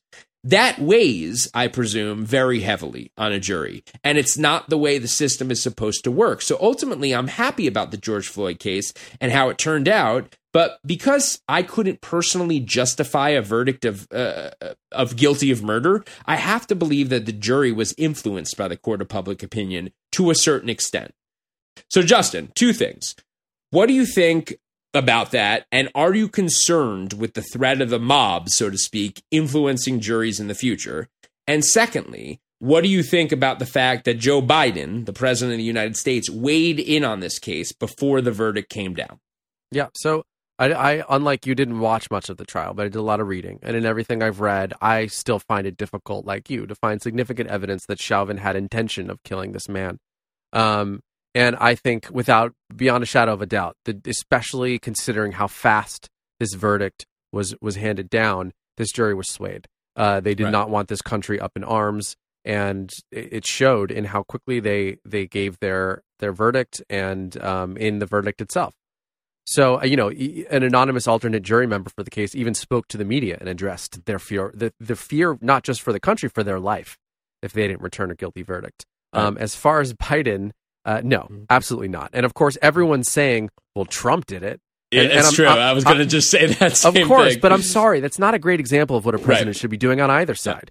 I he could he could have stayed more neutral. There were a million other ways he could have messaged better around it. He's been a he's been a virtual signal signaler in my opinion. This was no different. And yeah, okay, it was like uh, we shouldn't be holding people to Trump standard. How about the Right. presidents before him? Let's try that. Right. And if that was the case, we held him up to that. Th- th- this would not have happened. Yeah, for, for those who, who who who didn't see it, Biden essentially came on and said that he hopes the verdict does the right thing and, and finds the right the right verdict, which is you know when the president of the United So States says something like that, it, it's very suggestive and it's it's um you know I think eh, there's a very good case to be made that that that kind of thing can sway a jury. Who knows? Yeah. But uh, there's there's an even more important thing to talk about here, and because it is so important, I think this should be a Riz's rant. Uh, you know what? Let's just do it, Jay. Let's go. Kick it with my Riz's rant music. Go.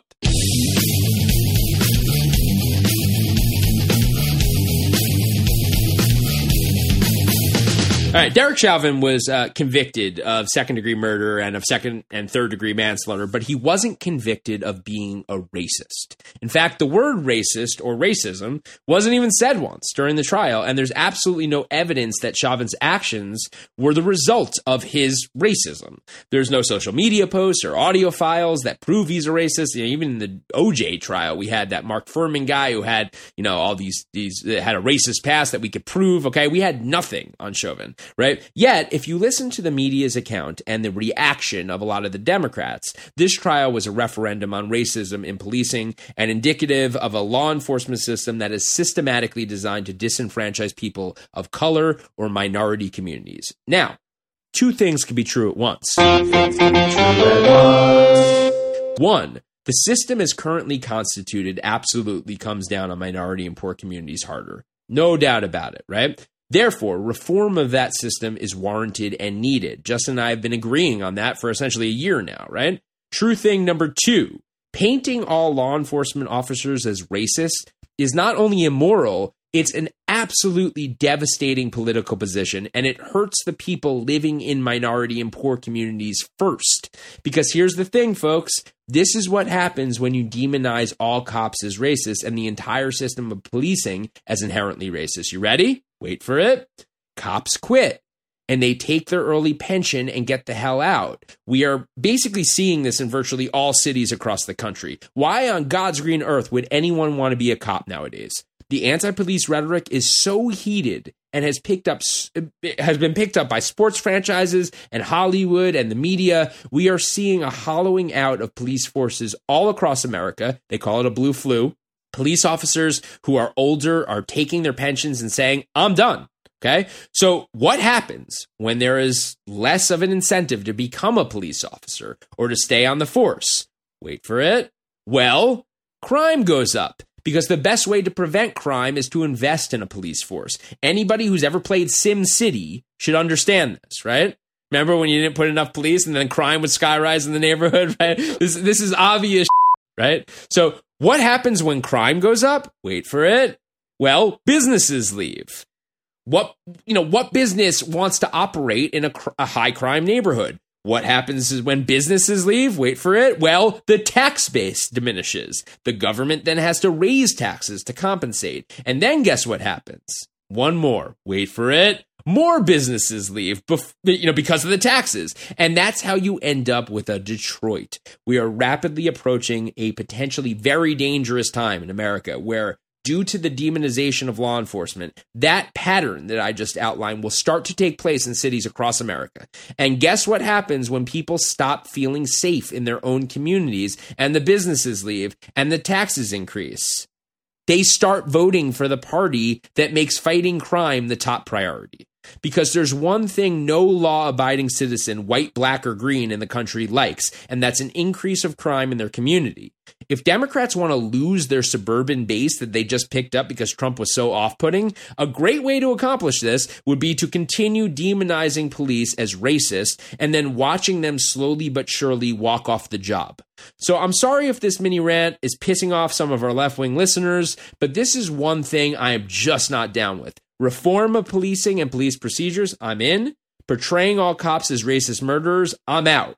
And it's a politically devastating message for the Democrats. When Bill Clinton ran for reelection for his second term, he realized this. There was a term back then, you might have heard of it, called security moms. Crime was rising. A lot of mothers in suburban communities were looking for a strong on crime message from the president. Clinton ran on that and won. And if the state of policing continues to deteriorate in this country and the Democrats keep sort of poo pooing it and patting anti police rhetoric on the head, good luck winning another election. And Joe Biden, frankly, has sucked at messaging when it comes to this subject. So after the killing of Daunte Wright in Brooklyn Center, Minnesota, idiotic Congresswoman Rashida Tlaib tweeted, quote, no more policing, incarceration, and militarization. It can't be reformed. Okay, if Democrats are going to include abolishing police and prisons in their party platform, good luck winning an election ever again. And then Biden gets up at the podium after the George Floyd verdict, fails to condemn these ideas, and then essentially takes the stance that policing in America is inherently racist and has been for a long time. It's absolutely terrible messaging.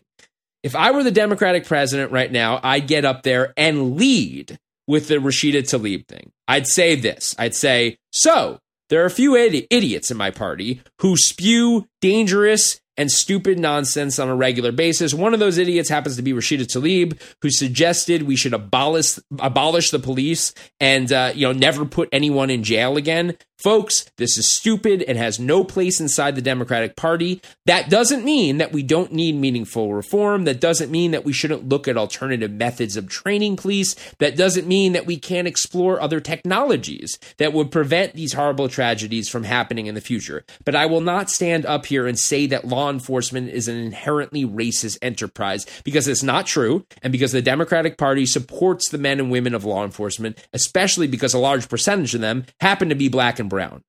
So Justin and I privately were talking about current nut job Rudy Giuliani and his transformative tenure as mayor of the city of New York before he went crazy. You know, history tends to repeat itself. And this isn't the first time right now that that there has been rabidly anti-police rhetoric in America. In the late 60s, for instance, there was heavy demonization of law enforcement just like we're having now, and that was a time period where the problems in minority communities were certainly a lot more pervasive than they are now. Okay. Police budgets were cut, enrollment went down. You could look this up yourself. And in the 70s and 80s, um, we saw one of the worst rises in crime in American history. As I just mentioned with Bill Clinton, the messaging changed in the 90s as reducing crime became a priority for many Americans. And the first 15 years of the new millennium saw one of the most rapid decreases in violent crime in American history. New York, for instance, was a cesspool of crime in the 70s and 80s. How did Giuliani clean it up? He put cops on every corner, invested in policing. When crime goes down, the economy flourishes, property values go up, the tax base increases. The hard fact is that strong policing is good for the community all around, especially in low income areas that have higher crime rates. If police are allowed to do their jobs correctly, investors are more willing to put money into those communities. Bottom line is that the Democratic rhetoric on policing is becoming dangerous politically for the party. And if they lose in 2024 and beyond, it you know it won't be my fault. It won't be because I didn't warn them. That's for sure. Now I wouldn't be giving a thorough analysis on this topic if I didn't mention the counter rhetoric that is coming from the right. So, in the last couple of weeks, we've seen a whole slew of situations that could potentially be labeled as police misconduct or worse. Every time you turn on a TV, there's another one, right? The Democrats go in their corner and scream racism, but the Republicans also knee jerk by immediately taking the side of the officer. So, there's this new narrative I've noticed that's being pushed out by the right wing pundits and politicians whereby they take a situation like the 13 year old kid in Chicago who was shot and killed by an officer officer after reportedly dropping a handgun in an alley. Uh, and they immediately proclaim that the real problem isn't the police officer being too quick with his trigger, but rather the fact that a 13 year old kid was out on the street at three in the morning, right? So the narr- th- this narrative is a bad faith emotional appeal. The world is a crazy place crime happens. And if the message from the right every time a person is killed by the cop is to never question whether the cop's actions were justified, but rather to question why the person was committing a crime in the first place, I see that as almost as dumb as the Democrats calling all cops racist, right? There has to be a middle ground. Crime is a part of everyday life. Police need to be properly trained to prevent crime. And when an officer goes over the line and abuses his or her power, he or she should be held accountable. It's really as simple as that. Rant done. Justin, thoughts? Wow, that was yeah, man, excellent rant. Uh, you know, I I agree on all counts. I think that you're you're taking uh, a very measured approach, very practical approach to this whole thing, and and, Right. and I hear it. I mean, you said it. All this, uh, all of this, all of these statistics clearly point to the fact that a well-funded police force leads to a safer city. Um, I can't Yeah. believe I'm about to say these words, but I'm impressed by what Los Angeles Mayor Eric Garcetti said this past week in his State of the City address. He said, "quote If you want to abolish the police, you're talking to the wrong mayor." And he knows what makes his city tick. He knows what's going to cause problems and what's going to make it better. He knows mm-hmm. that a well-funded police force is going to create a safer city. Period. Yeah, yeah. We need to have strong police forces, and I've I've been very. If there's one thing I've been upset about in this administration, and it's not just the administration, I think it's just a lot of Democrats in general. They are very willing to hop on the bandwagon when it comes to this demonization of law enforcement. It is. I mean, forget the immoral part of it. It is an unbelievably stupid political move because people ultimately love the police and want Yeah. the police to, Need. to do their job, Need. right? Especially in minority communities, we need them, right? And you know, just uh, just to give you a, a little tiny personal example here, we were driving. This was a couple months ago. I was driving with my family um, down Wilshire Boulevard, and there was a there was a protest, right? And it was like an Armenian protest or something. Like it, it was for some some injustice. Yeah. Um, and there was a bunch of cops there, right? And you would think that you know the, the the people protesting were were yelling really really loud. So you would think my daughter, who, who has a little bit of anxiety, that she would see the people yelling and be scared of that, right? As we drive by, she sees the police cars and she starts freaking out. She's like, "They kill people! They kill people all the time!" Because she's picking this Wow, up from just that's watching the news, right? Yeah. Instead of being scared of the people yelling and protesting, Sure. she's scared of the Right, police officers, Yeah. right? Right. And I that I immediately was like, no, that's not how it Yeah, is. you gotta buy her a couple poli- books. Right. Right. Most police officers are trying to protect the community. I want my kids to know that they need to run to the police Yeah, officer these are if they have a heroes. problem. These are heroes Right. that are willing to run Right. into the fire. Right. And if Democrats don't start picking that up and start changing their tune on this, they're in deep, deep trouble because Mm-hmm. Yeah. I don't care how much, how liberal somebody No, is. it all comes they back will around. vote for It the other side. Yeah. Right. They absolutely. So before we move on from this, Justin, uh, Tim Scott and a few of the Dems are Mm-hmm. attempting to put together a bipartisan bill on police reform. Do you have some details on this? I sure do, Rob. So Okay. the Senate has been working hard on police reform in the wake of Derek Chauvin's uh, conviction. The Democrats passed the George Floyd Justice and Policing Act through the House for the second time last month, but certain key points such as qualified immunity are holding the, the legislation up in the Senate. A bipartisan community, as you mentioned, including Senators Cory Booker, Karen Bass, and Tim Scott, are hard at work on the problem. Speaking of uh, Senator Scott, he introduced a policing bill last summer during the Floyd global protest that failed in the Senate after Democrats said it relied too much on incentives rather than mandating change. Getting back to Yeah. the issues at hand, qualified immunity is the issue du jour, and so we should define it. Qualified immunity protects the police officers and other types of government officials from civil litigation in certain circumstances, allowing lawsuits only when an individual's clearly established statutory or constitutional rights have been violated. Senator Scott's proposal would create change, but would make it easier for victims of police violence to sue police departments rather than specific police officers. This committee hopes to have a bill on the floor by May 25th. Excellent. Excellent. Yeah. Um, so yeah, I think there is some bipartisan uh, approaches here. Yeah. uh, something needs to be done. See, that's the thing. I don't want anyone to who just listen to that rant to think that that I am not uh, that I, I am not in favor of reforming the current system. I think there best, are deep reforms best that practices needs right. that can be changed. Yeah. Not just that, you know, I was thinking this, and I'm completely ignorant on this subject. So if you're Mm-hmm. a cop out there who's listening to this and you're shaking your head like, "What the hell is this guy talking about?" Just ignore me. But I just have a question. Okay, we see I watch these nature shows, and you see they'll take down like a 500 pound rhino with with with a dart, right? because they have they have to tag their ear to track them, right? Mm-hmm. So they take down the, the the the rhino with the dart. They tag their ear, and five minutes later they're gone, and the rhino's total has no idea anything happened. Mm-hmm. You're telling me there's no kind of technology that's better than a taser because some people could just the taser doesn't even affect them. Yeah. where they can incapacitate somebody but not permanently disfigure them or dismember them, and uh, and you know they they could then take those people into custody without having to kill them. Mhm. Um, I, I mean. Can we use technology for this? I mean, It's, it's I, an I interesting don't know. question. Yeah, no, Right. I mean, like, uh, why is there no pharmaceutical answer to this? Maybe it's a rights violation Uh, I mean, look, if someone has a heart condition, they're going to get screwed up by a taser just as much as they're going to get screwed up by a depressant. So Exactly. yeah, exactly. I hear that. Yeah. That's interesting. Yeah, I don't know. Uh, all of this stuff has to be sorted out. I think there, there, it is one of those industries where I have respect for the industry, but I think it is in need of dire changes uh, immediately, right? Yeah. If not Mhm. sooner. Yeah.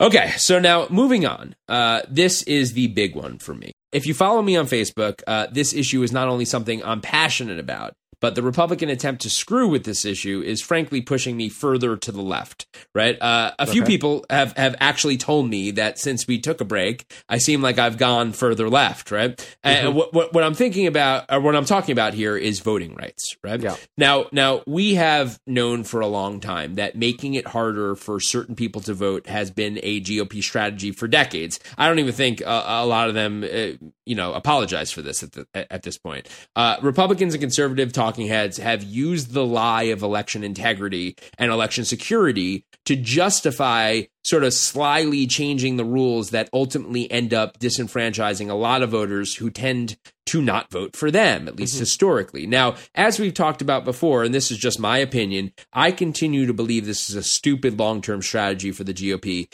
because I think it alienates that working class minority voter who, as we saw from the last election, is becoming more receptive to voting for the GOP. I think I even predicted that by the year 2040, I think the majority of, of minorities in this country could be voting Republican, right? Mm-hmm. But be, because it's not there yet, the GOP is fond of, of changing rules here and there to, to benefit them short term. So let's get the facts out of the way first, okay? There is no such thing as voter fraud in the United States that has ever been proven to have taken place at a level that would have affected the outcome of an election. It is mm-hmm. a complete bullshit myth. We go through this every time Republicans lose an election. Donald Trump exacerbated the issue. We've had Republicans put together commissions to explore all the supposed voter fraud that's happening all over with hundreds of thousands of illegals who are apparently voting, and they've never come up with any substantial evidence. Several of these commissions were sort of quietly disbanded in the dark of night as to avoid any embarrassment of the you know over the fact that they were complete and utter failures. We even had Clay Cogman come on the show and we did an episode about voter mm-hmm. fraud. We've had conservative judges all across the country throw out election fraud claims because they had no basis in reality or fact. The bottom line is that massive voter fraud has been a GOP and Republican led fantasy for a long time that they've never been able to, prove. So let me ask you guys something. If there isn't a problem that's ever been found and we continually come to this realization, why do we need reform of our voting system? Okay. I'll tell you what needs reforming. It needs to be easier to vote, not harder. Okay. I've always thought it was crazy that in some states you have to, uh, vote on on a Tuesday when a lot of working people can't get off work. Voting is protected by the Constitution. In the Constitution, it says absolutely nothing about prerequisites to vote other than being an American citizen. You don't have to have a certain level of intelligence. You don't have to have a certain level of uh, knowledge of civics. Frankly, I wouldn't even be opposed to an aptitude test in order to fulfill your right to vote. Honestly, I think that would ultimately be good for the Democrats. But, you know, uh, let, us face it, the, the, the blue state school districts are just better than the, they're more well funded and better than the red state ones, right? But at the current moment, no matter how poor you are, no matter how dumb you are, no matter how little you may know about American government or American history, if you're a citizen of the United States, you get to vote. Mm-hmm. So, one of the biggest things that happened while we were on our break was this bill in Georgia, which I'm sure a lot of you are familiar with because it, it, it led to a lot of speaking up from corporate America and sports franchises, which we'll get to in a minute. Put simply, I've read the entire bill. It is a dirty, filthy trick. It limits ballot access. It potentially confuses voters, which I'll explain in a minute. And it gives a whole lot more power to Republican lawmakers. It's as simple as that. And the right wing press, if you watch Fox, they're doing the whole, what? What's wrong with it? Right? Well, I'm, I'm, I'm going to go through all of it. Okay. So let me run through the most significant changes in the state of Georgia that will occur due to this bill. Justin, jump in whenever you want to add to something or if you have a have a rebuttal. Okay. So voters will now have less time to request absentee ballots. So why does that matter? Well frankly a lot of people are lazy. A lot of people wait wait to the last minute, right? There is nothing in the Constitution that says you ha- you cannot be lazy if you want to vote, right? A lot of people wake up that day and their neighbor tells them it's time to vote. And guess what? Those people have just the same right to vote as you and I do. It's it, it, there's nothing that says you have to you, you should have to apply for a, for a uh, for or, or, register to vote in a timely manner. It, it, just doesn't make any sense to me. You should be able to vote whenever you whenever it's time to vote, basically, yeah. right? Okay. Secondly, and more importantly, there are strict new ID requirements for absentee ballots. So now let's talk about voter ID for a minute because sure. this is perhaps the most hot button topic in right wing politics today. It's all they talk about is voter ID. Um, people go, uh, uh, you know, on rampages about this on on on you know the right wing media channels that are mm-hmm. out there. So because the GOP and conservative pundits are trying to twist the narrative now by claiming that the the assumption among the left that low income mostly minority democrat uh, demographics can't get an ID and they're they're saying that that's racist in and of itself. Well, no, it isn't. And in fact, it's not just black and brown people in urban and very rural areas of the country that have problems with voter ID, but poor people in places like Appalachia have a, a similar issue. This is a big country with diverse cultural backgrounds and geographic limitations. So there was a documentary I saw a few years ago that really stuck with me. It was about the Mississippi Delta. It was a music documentary. Um, which is you know you know the delta is primarily a poor and extremely rural area of the country that has been in many cases untouched by modern technology and lifestyle. So you might be saying from your apartment in San Francisco like come on how hard is it to get an ID but in places like the Mississippi Delta where their culture and lifestyle have essentially remained the same for over 100 years there are tens and thousands tens of thousands of people who don't have an ID and don't need an ID for their everyday lives lives. It's just not a part of life, right? They don't travel like we do. A lot of them live in very rural areas where they've lived life successfully without, without an ID for a long time. In these areas, there tends to be a high level of illiteracy. If you can't read, it's kind of hard to fill out the paperwork one needs to obtain an ID, right? Mm-hmm. And guess what? Those people are as entitled as you and I to vote just the same, Absolutely. right? Mm-hmm. So, quick personal story when I was working in uh, entertainment, I was uh, I was working on a traveling reality show, and we were filming in a dive. I'm not going to tell you what the show was because it was it was it was a pretty raunchy show. But we were filming in a, in a dive bar about 50 miles outside of Chicago in mm-hmm. Illinois, right? Um, and we spent the entire day filming there. And when we were uh, when we went around the bar at the end to get release forms from everybody that was in the bar, because you know you can't use the footage unless people you get these release forms signed. Uh, half of the people in the bar wouldn't sign the release forms because they couldn't read. Okay. Yeah. These were white people, mind you. And this was a rural suburb of Chicago. Okay. Not exactly a small city. And those people are entitled to vote just like you and me, right? Mm-hmm. There have been extensive studies done, Google it yourself, that show definitively over and over again that voter ID laws disenfranchise poor and uneducated voters. So just because we might not be able to relate to the concept of not having an ID doesn't mean it isn't a problem for thousands of Americans, right? So, Justin, first, I, I guess we'll stop there before I go on to the rest of the bill. Yeah. What do you think basically about what I've just said? So look, I know the Constitution doesn't give us the right to drive a car, not specifically anyway. We need a license in order to do that, right? So th- this is where the argument falls flat to me. Um, our Constitution, as you said earlier, doesn't it does not protect undocumented or does not give the right to vote to undocumented illegal immigrants in this country. Uh, right. You know, they should not be given the right to vote until they become citizens. I maintain right. that I'm for that path to citizenry, as you, as you mm-hmm. have. Yeah. But until you walk in and become a citizen, you can't vote here, right? We, we, we've, mm-hmm. we've, we've figured that out here. Right. Uh, the reality of that idea is, unless we require some form of identification, we really can't tell who and who is and who isn't a citizen. So, to strengthen my point a little bit, uh, I'll point to a 2005 report by former President Jimmy Carter and former Secretary of, Secretary of State James Baker, which, after comprehensive study, recommended voter ID requirements to be slowly phased in over a period of five years and accompanied by the issuance of free ID cards provided by mobile ID vans that would visit traditionally un, un, underserved communities. Now, why can't we come to a compromise like that? It makes sense to me. There's a, it's a popular policy as well. A 2011 Rasmussen poll found that 75% of likely voters believe voters should be required to show some so, some form of photo ID before being allowed to vote. A Pew right. uh, poll showed that 95% of Republicans, of course, 83% of independents, and 61% of Democrats favor voter ID requirements. Mm-hmm. So I, I think there's some middle ground to be had here where we do need to know that you are a citizen in order to allow you to vote. And that doesn't have to be a, a, an ID that's difficult to get. We can mm-hmm. provide services to the communities you're talking about and provide outreach so that people can be eligible to vote via voter ID. That's sort of where I fall on it.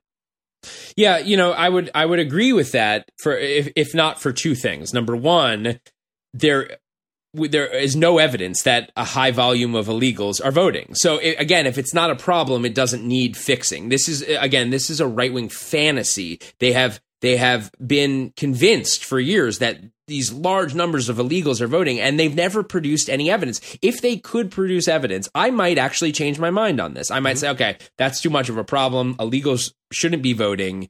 Uh, we're going to have to to to figure out another way, right? Number two is that um, I have read all of these studies. I've studied this extensively that says that voter ID does disenfranchise um, poor minority voters. It's not like it's a huge amount, but it's enough where it could uh, impact an election, especially when every single electoral vote counts, right? Well, I agree. Um, mm-hmm. if, if there's a blanket statement and you don't serve these communities, of course they're going to be disenfranchised. Well, here's my middle are- ground. If there's outreach, you know, I think Right. it makes a difference.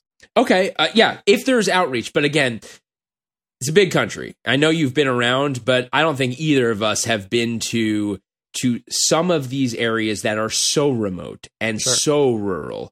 Um, talking about these tiny little areas where people I don't know, man. just I, I I stopped off at a gas station once to go to uh, use the restroom, and Right. there were um there were fishing flies on the wall. That was their decoration. So I've been to some pretty you go. interesting areas. I'm sure you have, but I'm saying there are some, like even in the Appalachia region, Yeah. because it's a huge area where people live off the grid completely, and those Yes. people have the right to vote. I, you know, Well, I don't know that they're Again- using it whether they have an ID or not, but sure. maybe maybe not, but they have the right to, right? Yes. Um, and so, uh, in terms of middle ground, my middle ground is the um, signature verification, Yeah. because.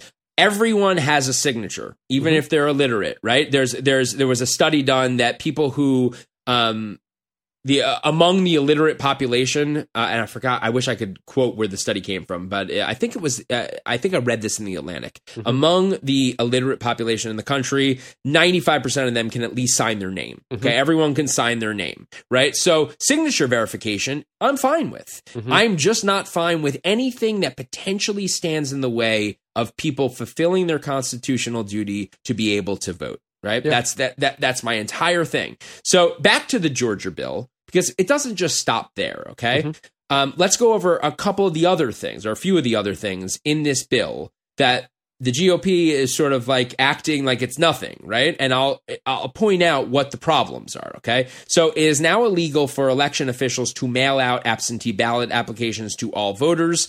Okay, again, that is just making it harder for people to vote absentee. Um, I don't see anything wrong with that. If somebody wants to vote absentee may, you know there's all sorts of uh, uh, of issues people have with getting down to a polling place. It is now illegal for election officials to mail out absentee applications okay? Drop boxes they still exist but barely okay? What would be the point of removing drop boxes outside of trying to make it harder for people to to to to vote? Now G- georgia is a very rural state there's a lot of very rural areas. If you live in this tiny little town in Georgia, you might be 30 miles from a drop box. So the obvious intention here is that you'll say, uh, I don't feel like driving 30 miles. Forget it. I won't vote this year. That's what they're trying to do. They're trying to make it harder, right? Mobile voting centers, uh, you know, think of a, an RV where you could vote, are essentially banned. Again, another tool of of making it harder to vote.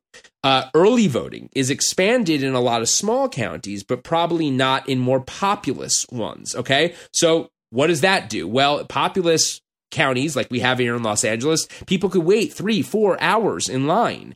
Uh, so they're not allowing those the early voting to happen in the biggest counties. So that will again, people show up at the poll, they see there's a 3-hour line and they say, "Eh, not that important to me. I don't like Hillary Clinton anyway." And they go home, right?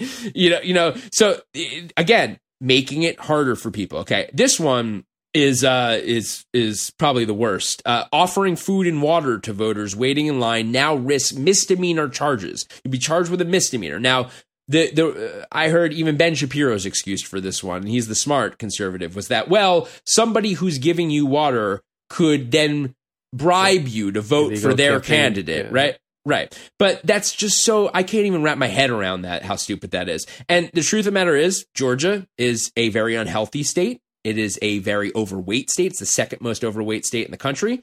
There's a lot of people who will be standing in line It's a hot state on some of these elections it might get very hot people are standing in line they might not have brought their water because they're not smart or because they're forgetful or lazy or whatever it is and they start feeling faint and they say it's more it, it- is more of an incentive for them to leave, to get out of line and say, I'm not voting. There's no other reason why that should be in there, right? If you go to the wrong polling place, it will be even harder to vote. And this has been, th- th- this bill has this kind of stuff over and over again, where if you make a mistake, you're done, right? Mm-hmm. They even there was a there was an article I read in the New York Times that pointed out there are two different numbers on the Georgia ID that you now have to and you only have to fill in one of them.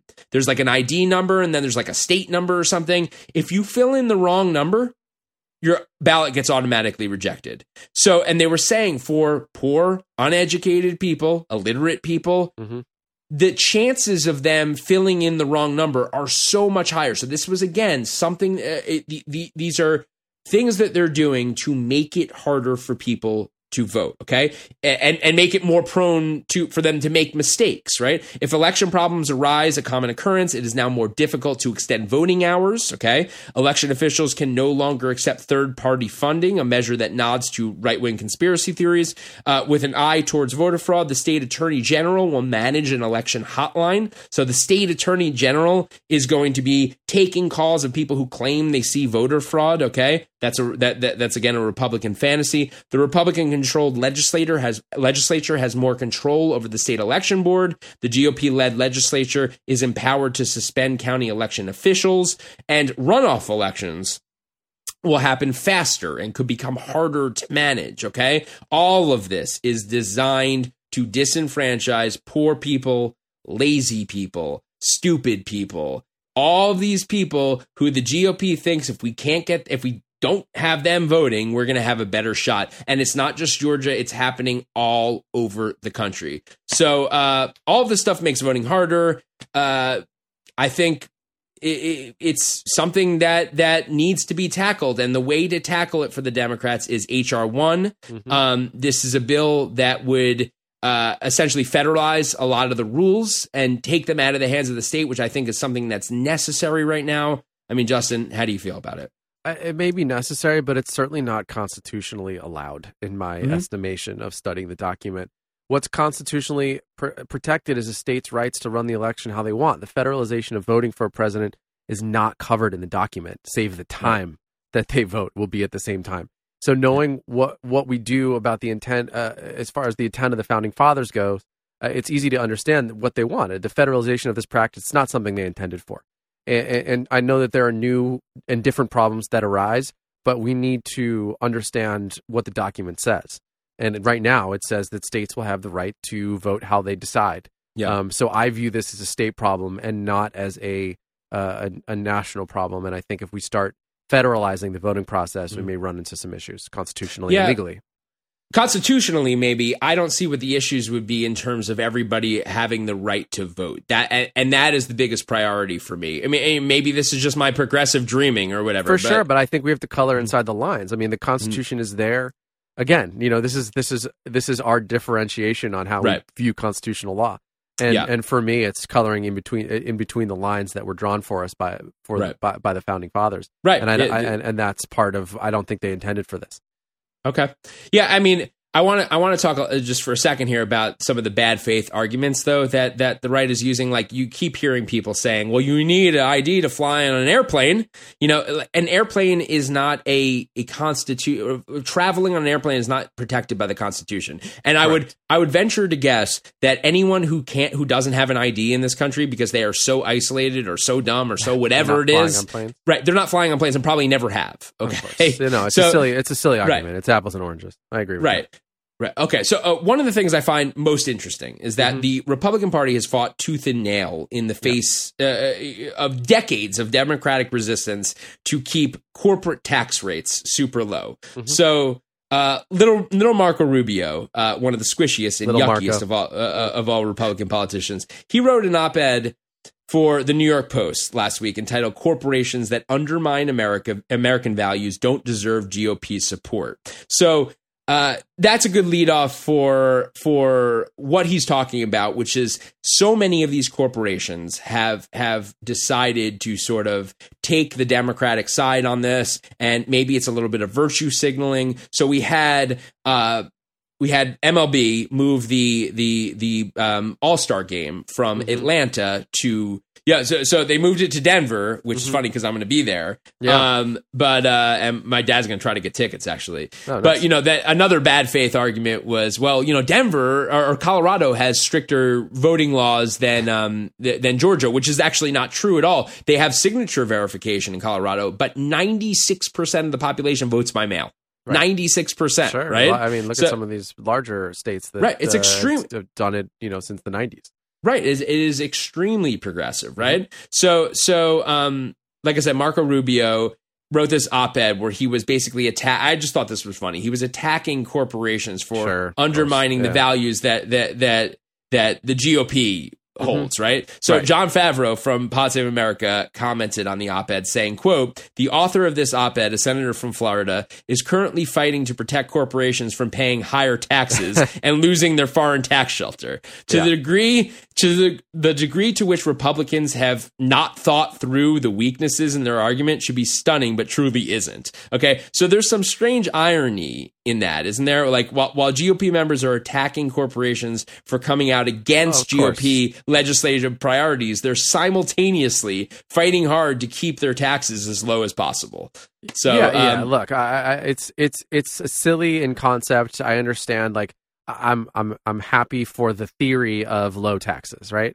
And Yeah. and and I will keep fighting for that. However, you know, I think I do think this is a, a precedent as, as far as corporations virtue signaling that's been set over and over again. Um, Yeah. like, why do why do we need our sneakers or our pizza or our pillows to tell us anything?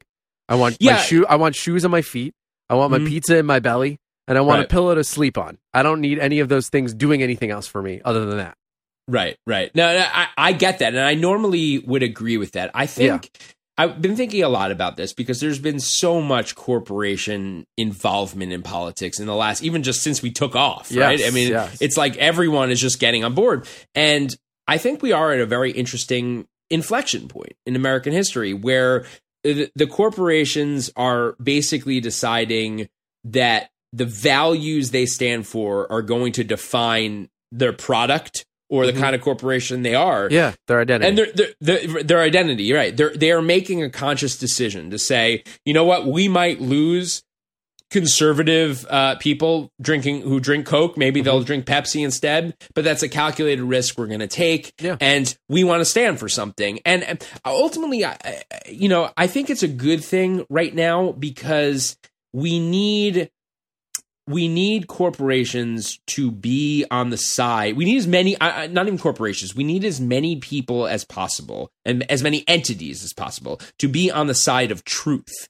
Right. So if there's an opportunity for a corporation to get involved in something because they want to get the word out that this is the way things are, they, you know, with this whole voter ID thing, they were making a statement. MLB was making a statement that this is not fair. And it's not fair to the point where we're going to pull out of of of Georgia, right? Yeah, but it's somewhat it's somewhat subjective truth. That's the problem I have with it. In in a world of this is your truth and this is my truth, Mhm. what's who's to say that this is truth? Especially if a corporation's telling me it. Uh, I just don't buy it. I, I don't buy that it's something we should. I should. I'm not taking cues on the truth from the MLB. I'm sorry. I'm Right, just not. right. Let them play baseball.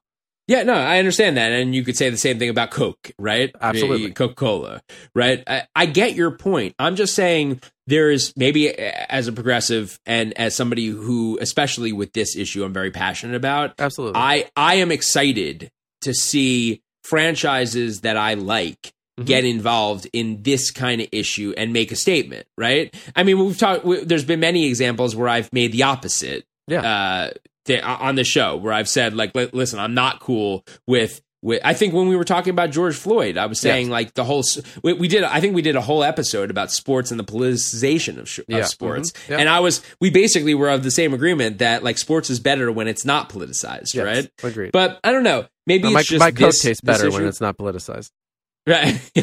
exactly. So moving on, I mean, two more things I wanted wanted to, to to bring up on this subject. Yeah. Um, I want to point out that um, r- uh, the dichotomy that exists between the way Republicans, the Republican base at least, thinks about the Second Amendment hmm and the way they think about voting, because it seems to me that there is they want very little uh, regulation uh, or roadblocks in the way of people being able to own guns, and they will always say, "Well, the Second Amendment specifically says shall not be infringed," Right. and they always bring they brought up exactly what I just brought up about the Constitution. It says nothing in the Constitution that somebody can't own a firearm, right? It just says that that that, that Mm-hmm. Right every. American citizen has a right to bear arms. Exactly.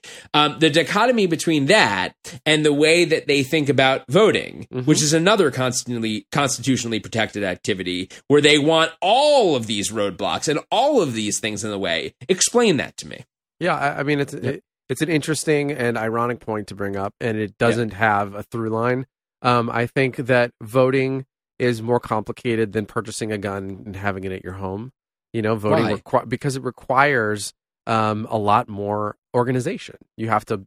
get people to a polling place. They have to vote. You have to organ. You have to count the votes somehow. I mean, That's why they should make it more. I'm all for getting rid of polling places. Okay, I think Yeah. everyone, like I think what they do in Colorado is the best way. Send everyone a ballot, track the ballot, have Mm-hmm. signature verification, and that's it. Make it as easy as possible. But the point is, they, the, G, the the GOP and Republican base doesn't like when you make purchasing a gun difficult. let's look at a couple facts when it comes to voter laws. Uh, taking a step back, I think it could be interesting. So let's Okay. use New, New Hampshire as an example to see Right. if these restrictions do make a difference, right? Because the Mhm. state constitution requires in New Hampshire that residents show up to vote in person unless Right. they're physically disabled or out of town. It requires that the final vote ta- tally for each candidate be publicly declared at each polling place the night of the election after the polls close, which means Right. no early voting, none. New Hampshire does not allow provisional ballots, and it requires voter registration and in person registration at a town hall or at a polling place on election day. Mhm. So there's a lot of restrictions around voting in New Hampshire. Right. Yeah. Now, does New Hampshire, because of these things, have one of the lowest voter turnout rates in the country? No. No. For the past but- five presidential elections, the state's been in the top five for voter Mhm. turnout. For the past four presidential presidential elections, it's been third, pulling 72.2% of its voting age population to the polls. Now let's look at Oregon for a second, which is the 1st Mhm. state to switch to vote by mail in 96. Prior Yeah. to the switch, it had been in the top 11 states for voter turnout in presidential elections, even beating our friends in New Hampshire. But it has not beat New Hampshire since it changed to all mail in ballots, dropping as mm-hmm. low as 17th in the country in 2012. The proposal laid out in this bill is exactly what landed California in the 46th, 49th, 49th, and 43rd slots in the past four presidential presidential elections. So I think the mm-hmm. answer, honestly, is something you said on the podcast previously. I don't know. I haven't seen enough evidence to really determine that these things stop people from going to the polls. But I do mm-hmm. think if you make the day of voting a national holiday and you give Yeah. people the time to vote, no matter what the, the the things surrounding the voting are, if they want to vote, they will go vote. Because we're Yeah. taking the, the, the human element out of this. People are lazy. You said it yourself. Yeah. People Mhm. don't care. You know, Right. there, there are a lot of these kinds of And people who are lazy and don't care should still be allowed to vote. allowed to, Yeah. but they should Yeah. also be allowed not to vote if they are so lazy and don't have the desire to do so. So my point, my point is, is that could be part of the issue in, in surrounding some of these things. Like it could Mm. be why we see the stats around New Hampshire and Oregon. And so I think if you if you give people the day, but if you Yeah. give them the day to go vote, the people that want to vote and care about doing this, Yeah. will go do it. And the people Yeah, that don't well- won't. I don't think anything else is going to change that. You might be right. I mean, listen, the, the the I think I don't know if the um, New Hampshire and Oregon. I think it's apples and oranges because you have to look at demographics in New Hampshire. New Hampshire is a is a state in New England. It is a very small state. Uh, it is a highly educated state. Yes, it, there are rural areas of of New Hampshire, but um, you don't have very many poor um, minority communities living in New Hampshire that might not have that kind of access or might not have voter ID or whatever, right? In Oregon, you have a different situation. So every state is different, and maybe that's sure. why That's every why. state. Yeah. I just think states, all states, all 50 states should focus on making voting as easy as possible and take away all of those roadblocks because it is our basic constitutional duty. I, I completely hear that. My Right. argument is just I don't know that it makes that big of a difference. I don't know that we, we should be fighting so hard for, for it rather than fighting fighting for something like a national holiday Yeah. that may well, then make a bigger me, then, difference. then answer me this: Why has the GOP? And then uh, it's impossible to deny this. Why have they consistently been? This has been a consistent platform of the GOP to to ram down legislation that makes it hard harder for people to vote. What is the rationale if we've already established there isn't any real voter fraud that's substantial enough to change the outcome of an election? Well, I what think is the reason? I it? think they're fighting something that doesn't exist. Th- Okay. and that is voter fraud that mm-hmm. doesn't change the outcome of an election. I think Right. that that that it's a problem that isn't there, and Right. they're fighting this problem for whether that's a political gain. Sure, Yeah. sure, absolutely. And they're but they're appealing to all the conspiracies yeah, of the it masses. It, it, Right. only helps them in their Mhm. fight to to increase their uh, voter base, right? Right. To Yeah. try and cram through legislation based on something that isn't actually real, but something that is Uh-huh. something that they claim is pervasive. Right, and, and and that that that's a perfect segue into one more uh, dichotomy that I want that I wanted to point out here, which is the the difference in the way that the Republicans, the GOP, conservatives, and the base think about climate change, for instance, mm-hmm. which is that we have virtually every scientist in the world that doesn't just say this is happening, but that there's going to be devastating effects to it. Scientific American, which is which is a very prestigious science magazine, just changed the term of climate change to climate emergency because they think it is that dire of a situation. The Republican attitude generally towards climate change is that we don't need to do anything about it now. Voter fraud, however, where there is absolutely no evidence of systemic fraud going on, that needs to be taken care of urgently. And in fact, whenever, for the little that Trump has spoken up since he lost the election, all he's talked about is voter fraud. Right? It's it's just it's just an amazing thing to me. We have real evidence of climate change. We don't want to do anything. We have no evidence of voter fraud. We need to change the whole system to prevent this from happening. This non-existent problem. It's an amazing thing. The politicians will politate. Right, right. I just wish sometimes that the Democrats were a little better at it than they Yeah. are. Yeah. Okay, so finally, uh, for this catch-up session, uh, uh, which you know, I guess you could call this. The, we're we're now over two hours in. We're still catching up, right? So uh, we should talk a little bit about the Biden administration and what they're doing on the foreign policy front. Yes. Justin, this is your expertise, so why don't you take it away? You got it. So uh, with Iran, we have some bad news bears here. Uh, there's lifting sanctions. There, there's we're returning to the Iran deal. Uh, I don't think any of it has a happy ending. So this is it's a nuclear agreement that's flawed to the point of straight impotence, in my opinion. The bottom line is there's nothing holding Iran to this agreement. If sanctions were lifted by the Biden administration, which is what the threat is right now, hundreds of billions of dollars would flow into the country of Iran. The money would not be used to improve the country. It'd be used for military intimidation throughout the region. Um, and at stake here is the highlight of the Trump presidency, and there aren't many. Uh, Yeah. the the Abraham Accords. At its Right. core, the the Accords function partly to deter I- Iranian aggression, and and this uh, lifting of the sanctions, the funneling of of increased dollars, would just destabilize the region. The concessions that this administration is prepared to make, it undercuts the position of all of these new allies. Yeah, Um, and I- that's I, dangerous- basically agree with yeah, you it's here. dangerous. I think. Uh, I, I don't know what it is with the Democrats and this sort of appeasement to Iran. Yeah, like just Um, one more I- time, maybe one more time, maybe. I, I think they are still under this wrong-headed impression that Iran is on the verge of moderation, which is not true. They are the number one state sponsor of terror. Um, They are the mo- they're our most dangerous uh, um, adversary in that region, Mhm. and I, I just this is one of those issues, just like with the police stuff, Yeah. that I just do not toe the party line when it comes to. So yeah, I agree they're, with you. They're oppressors of peace, and it's Yeah. uh, it could be a dangerous thing to appease. them. Absolutely. So we got Russia and China. Of course, we can't talk about foreign policy without talking about Russia and China, and we'll do them together since they're pretty related. Uh, now, while Biden has utilized a very strong rhetoric in asserting the U.S. as a world leader, which I love, especially where Russia and China have been involved, the rhetoric is where it stopped. It's been all talk, no action. As far as China is concerned, while rightly labeling the Communist Party's oppression of the Uyghurs as genocide, calling President Xi a thug and telling him that there will be repercussions for this, things like the crackdown on Hong Kong, he has yet to unveil a strategy or act in any way. Yet China Yeah. continues to spit in our faces, increasing military activity in the South China Sea and violate freedoms in Hong Kong and Taiwan. Um, and on Russia, like with China, Biden has men- messaged well. He's called Putin a killer, uh, which he is. He's pledged that Russia would pay for any interference in our elections. But when Russia moved 150,000 troops to the Ukrainian border and continued to undermine our democracy with cybersecurity threats and election interference, Biden did not announce nor did he enact any discernible strategy. Sanctions are not deterrents. We know that. Um, yet these are the only actions that have been imposed. Uh, there's no strategy with either country, and we're getting beaten here. Yep. These two countries pose the greatest existential threat. I, Iran may be the, the greatest physical threat, but these two countries pose the greatest existential threat to our nation as there's ever been. Uh, and I think we need to take decisive action against both for violations of human rights and aggressions against the United States. Tough talk, which has happened, has to be followed by tough action. And so far, we've only seen the former.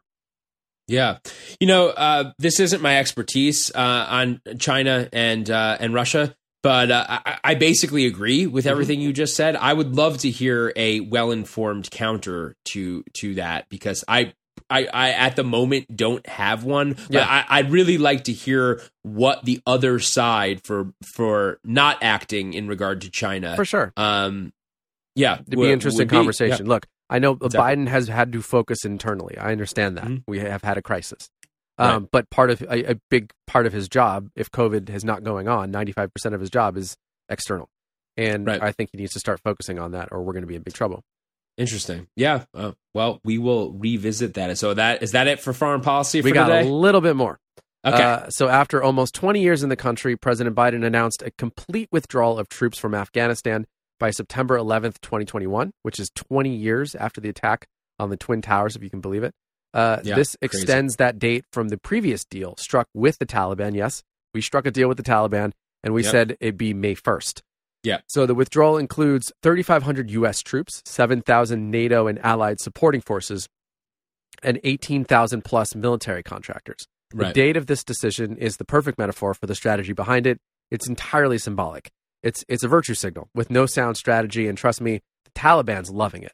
In announcing this withdrawal, Biden has gone against the advice of the chair of the Joint Chiefs, who warned against a complete withdrawal for fear of the Taliban being allowed to operate with zero accountability.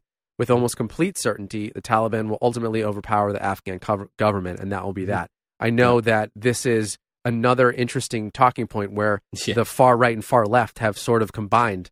I don't even think it's the far right far right anymore. Yeah. I think it's the right in general. sure. I mean, it, there, there's incredible uh, support for Yeah. getting out of Afghanistan. You are in the minority now. I am. friend. I mean, I you am. absolutely are. No, and know. you know what the funny thing is? I think I, I more agree with you. I think a, a presence in Afghanistan, uh, keeping a skeleton crew there is Yeah. necessary for Yeah. for the world. Absolutely. Um. So I, you know, I don't have really emotional or strong feelings. I understand how people are looking at this and say we haven't accomplished enough there. Uh, It's over, right? We want to get the hell out, right? Yeah, I, I, it- I understand the the counter. I mean, if you if you listen to Rand Paul Mhm. talk about this, I mean, he's extremely passionate that that it's been way too. Uh, this just came late. Even Trump said uh, that he praised this move. It was like the one thing he's praised about Biden, and said, "Well, I actually said it should have been earlier." Right? Right. So it was, it was a um, big yeah, talking point for him. But yeah, I look, Yeah. I think that uh, sure, there's nothing accomplished by being there except Right. for a deterrent. Right. And um, that's an accomplishment, in my opinion. Yeah. You may not be able to see it Yeah. except in its absence. And I think, unfortunately, we may. It is a, it is a, very concerning if the Taliban takes over that region again. Yeah. Um, yeah. It, it- so so we'll see how it pans out. Um, it was a, a, a politically expedient move for Biden for It sure. was. It's very politically popular on Yeah, both symbolic. sides. Look at but, the date he But chose. again, Right, but look at the look at his poll numbers. Did Yeah. the poll numbers go up? So uh, you know, uh, no, it didn't. I mean, he he um people support that policy, but still don't support Biden. Yeah. so it's pretty. It's pretty interesting. yeah, it's very So- interesting. So, So, two two more quick points on Yes. policy. Uh, Mhm. we have uh, the issue of Armenian genocide, which is Mm, a, a really one. really big deal with uh, Yeah. major implications. So on the good surface, Biden. yeah, good Biden. Uh, this Yeah. action, you, you would think it, you know, it carries no force of law. Yet Biden's been the only president willing to use the term genocide here, which is unbelievable. So this is Right. due to, to, I'm not sure everyone knows this. This is due to the fear of backlash from Turkey, which we're Yep. seeing a little bit right now. Vigorously denies the killings. Uh, Turkey maintains that the World War One era violence between the Muslim Ottomans and Christian Armenians led to large cas- casualties on both sides. Is what there's a lot of both sidesism going on. in Right, both sides of them. So the evidence is clear that Turks engaged in a years long ethnic cleansing campaign, Mhm. included forced death marches, mass starvation. As you Mhm. said, this is a good Biden. We must remain the Yeah. watchdog of the world. In order to do that, we have to call a spade a spade, no matter Right. who we piss off in the process. And Mhm. I don't care if we piss off Turkey. Who needs to go there anyway? Explain why you think though that this is such a good thing that it that it happened. Like a lot of people might be listening to this and say, "Well, it was so long ago. Who cares? Why does it matter that it happened now?"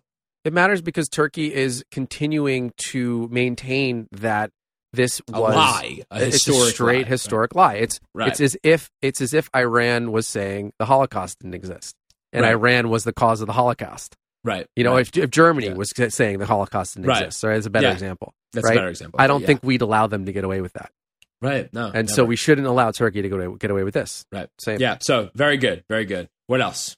Uh, we are, uh, as we know, uh, we are rejoining the, the Paris uh, Accords. Yeah. and this is nothing new. We don't have to recount much of this. How I feel, Right. how you feel. Uh, Yep. He Biden rejoined the Accords on the day one of his presidency, and recently he held a summit on the climate crisis, pledging to cut U.S. greenhouse gas pollution by 50 to 52 percent by 2030, which is significant. It's nearly Yeah. doubling the cuts the Obama administration pledged to meet in the Paris Accord. So he's doubling down on Right. on this the, the Paris Climate Accords, and he's raising the bar, um, Yep. Which has implications depending Okay. on where you sit on the aisle. It could be bad, could be good. I am very much uh, in favor of this, as we've talked about before. I Mhm. think um, I, you know, I know the the the pitfalls of the Paris Climate Accord. Um, I know that it held us to a higher standard than a lot of the rest of the world, but I think that is America's place in the world to be held to a higher standard. I like the fact that we are a, a leader in, in in the climate fight. It's important to me, and so uh, I thought this was good, Biden. I will I will uh, categorize it as that. Yeah, yeah, you know where I sit. If we're going to be Yes. held to a higher standard, we got to hold people like China to a higher standard, Yep. and you know, we'll we'll we'll see how it goes. I get it, man. All righty, folks. So that was a very long segment, probably our longest segment ever. I basically can't believe the we're done entire it. show. Oh my God. Right. so thank you for sticking with us. Now we have one last thing for you today. We couldn't come back after two months and not give you a topic of the day. And this is an exciting one because it's something we've been teasing since episode one of the podcast. This is the topic of the day. It's the topic of the day. Topic of the day. It's the topic of the day. Topic of the day. You know, Justin, I heard from a friend's cousin's former roommate that you're actually a deep state insider slash CIA agent. Is that true? Well, Rob, I was told by your uncle's cousin's grandmother's cat that you're an alien. Is that true? That's right, kids. The topic of the day today is conspiracy theories. Oh, boy. Here we go. Yeah. Obviously, as most of you are aware, we live in an age where our politics is rife with conspiratorial thinking. We talk about it all the time. We've talked about it on this episode. We've talked a lot on this podcast about the Republican led effort to embrace many of these theories for political gain. If you haven't checked out, by the way, kind of sidebar here, the HBO documentary that came out last month entitled Into the Storm, I highly suggest you do. It's about the QAnon conspiracy that has hundreds of thousands of subscribers on the right. And the movie gives uh, really interesting and compelling insight into how these kind of conspiracy theories get started. Uh, but what we're most interested in for purposes of this discussion is the psychological aspect of why people are so attracted to conspiracy theories in the first place. So, a few years ago, I read a book uh, entitled Conspiracy Theories The Roots, Themes, and Propagation of Paranoid Political and Cultural Narratives. It was by a guy named uh, Aaron John Gulyas. He's an expert in conspiracies and how and why they start. What he outlines in this book is that there are two main human instincts that lead to our developing and believing in conspiracy theories. Mm-hmm. One is our brain's inability to digest and contemplate extremely complex and chaotic events. For instance, the massacre that took place in Newtown, Connecticut at Sandy mm-hmm. Hook Elementary School. That was in 2012. That has been the butt of various conspiracy th- theories since it happened, right? False flag conspiracies. This is a perfect example of a chaotic and complex event that many human beings are simply unable to wrap their heads around.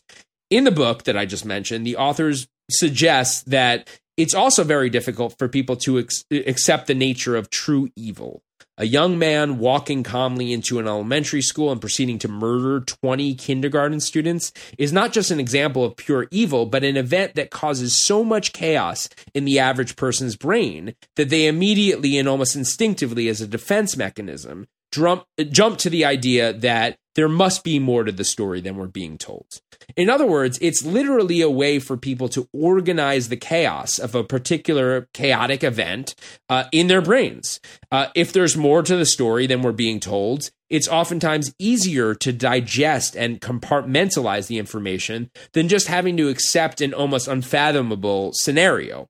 Simply put, Conspiracy theories set our minds at ease by allowing us to organize unfathomable events in a way that makes the event easier to digest. The second human instinct that leads to our development of and belief in conspiracy theories is our inability to accept incompetence, especially at high levels of government. Hence the reason there are so many government conspiracy theories. As citizens, we want to believe that the people in charge, the people who work their way up to the highest levels of power, are the smartest and the brightest among us. Whether it's the CEO of your company, or your state representative, or the president of the United States, our instinct is to believe it was their skill, their intelligence, their general competence that got them to that level that they are at today. The truth is, and Justin will attest to this, I'm sure, is that elected officials in particular are in no way, shape, or form immune from everyday incompetence, just like you or many of the people who may work in a cubicle in your office. Okay. In fact, you could probably make a pretty solid argument that oftentimes the people who work in your office are actually more competent than the people working in government. In order to get a job at a corporation, even a low level job, one usually has to possess some level of skill. Sure. To get elected to high office, there are literally no prerequisites. You don't need a degree, you don't need to take a civics test, you simply need charisma, fundraising ability, and very often a self serving ego. so this right. This is why the mantra of many conservatives and libertarians for generations has been the slogan government sucks at everything. Government officials are not usually guided by profits, but guided by power. Whereas those working in the private sector are usually motivated by profit, thus incentivizing them to work harder and make less mistakes. So when things go wrong at high levels of government mistakes are made, it's the perfect scenario for conspiracies to be conjured because our brains instinctively reject the notion that people who have made it to that high level in society could be incompetent. But lo and behold, as it turns out, the simplest answer is usually the correct one. Some conspiracy theories go on for decades or more, like the Kennedy assassination, for instance, where the simplest explanation of a lone gunman and a secret service that just sucked at their job was rejected by conspiracy theorists and a lot of people everywhere in favor of a much more sinister scenario. And it was even turned into an award winning movie directed by Oliver Stone called JFK. But rather than having me go into the story, you guys are lucky today because I brought along my good friend Justin to buzz you up with one of the most famous conspiracy theories in American history. So without further ado, Justin and some of the mystery, give me the history. Aliens, chemtrails, the Freemasons, the Illuminati, 9 11, the Clintons, the Deep State, Flat Earth, and New Coke. All conspiracy theories that are widely traded in circles all across our land. Which is fact and which is fiction, oh, we may never know. But the events of what may be the most compelling of all conspiracy theories occurred in November of 1963 in Dallas, Texas. Hello, and welcome to Buzz History, the JFK assassination. The The world changed on November 22, 1963, as the car carrying President John F. Kennedy, Texas Governor John B. Connolly Jr., and both of their wives turned past the Texas School Book Depository at Dealey Plaza in Dallas, Texas, for a campaign visit. Shots rang out, and the driver of the president's topless limousine raced to nearby Parkland Memorial Hospital, but it was too late. President Kennedy would succumb to gunshot wounds to the neck and head. He was pronounced dead at 1 p.m. at 46 years of age. By 2:15 p.m., Lee Harvey Oswald, an employee at the book depository, was arrested for the assassination and would be murdered himself on live television 2 days later by local nightclub owner and police informant Jack Ruby. The Kennedy assassination is known as the mother of all conspiracies, with the number of books written about the event estimated at between 1 and 2,000. 95% of those books suppose a conspiracy related to the killing. In a poll conducted by 538, just 33% of Americans polled believe Oswald alone killed Kennedy. Over 30,000 never before seen or unredacted documents were released to the public by the National Archives in 2017 and 2018, with another release set for October of this year. There are numerous conspiracy theories surrounding Kennedy's murder. In 1976, the Select Committee on Assassinations, which reinvestigated JFK's killing as well as Martin Luther King Jr., concluded that there was probably a second shooter on the grassy knoll, a hill overlooking the site where Kennedy was assassinated. There's one surrounding the Umbrella Man, seen clearly in the famous Zapruder film, waving the umbrella in the air as Kennedy drove past. Was it a signal to someone? Who knows? Some believe it was the mob in retaliation for Kennedy's inability to rid Cuba of Fidel Castro, who had shut down all of the mafia run casinos, and JFK's brother, Robert Kennedy's crackdown of the mob as Attorney General, even pursuing a case against Jimmy Hoffa. One conspiracy theory suggests that a secret or shadow government ordered the assassination, hoping for policy reversals in order to escalate the U.S. military involvement in Vietnam. Some believe, what is perhaps the most believable theory, that Kennedy's own government pulled the trigger, specifically the CIA, over the rumor that Kennedy was going to disband them after discovering their plot to kill Cuban leader Fidel Castro. The evidence to some of these theories is lacking and to some compelling, but it's hard to really know what happened without integral information still held by the US government deep inside the National Archives. There have been a few document dumps where files from the archive have been released, but to this day, no smoking gun has been realized. There is one more release of files set to happen on October 26th of this year, but it's up in the air as to whether it'll happen at all. The files were all supposed to be released by October 26, 2017, as mandated by the Kennedy Assassination Records Collection Act of 1992, requiring all the material to be made public 25 years later. However, in a surprising turn of events, President Donald Trump yielded to concerns, possibly the only ones he's ever yielded to, by U.S. national security and intelligence agencies, and allowed the release of what we have, a very small percentage of the total. The CIA requested a hold on a much larger batch, as they needed more time to, quote, review the documents. In a presidential memo, Trump said that the move was to protect against identifiable harm to national security, law enforcement, or foreign affairs. According to the National Archives, around 15,834 files still contain redactions, and 520 remain unreleased in full. These files are all set to release unless President Biden decides to step in. Time will tell, and then maybe we'll know. This has been another Buzzed History, or has it? Buzz history. Excellent buzz history, Justin. I really, really enjoyed that one. Thank you. Um, yeah, so this is a conspiracy that's literally we're in the middle of it still. We are still in the middle of it. It- We're close Right. to, we could be close to the end Close- if Biden right. doesn't uh, stop the release of the documents. But I think, you know, the Kennedy assassination has those two elements that I was talking about when Yeah, I was introing the, Mhm. the, this whole segment, which is that, you know, it's a very chaotic situation. We've all It seen the the video. nation. It's- it- right. Shocks the nation, right? Mhm. And it involves, you know, potentially incompetence at very, very high levels. It you did. know, we we see the kind of uh, of security that the president has. We see, you know, and I, I I remember just watching the Oliver Stone film and part of the conspiracy theory was coming like how was the idea that how could they possibly miss this Mm-hmm. how could they not have protected him better when he was coming around that bend right Sure. so all of that stuff leads to the to the conspiracy and maybe maybe some of them are true, but most of them aren't. Uh, You know, another event that I wanted to talk about that is probably one of the most conspiratorized, if that's a word, uh, Sure, events in, in in world history is is 9/11. You know, this is another perfect example of both those both those elements. Okay, Mm-hmm. you have a very chaotic situation that that involves pure evil, right? Yep. You have the idea that these terrorists train themselves to fly commercial jets, which isn't easy to do, right? That took that took time and, Mm-hmm. Yeah. and dedication and commitment.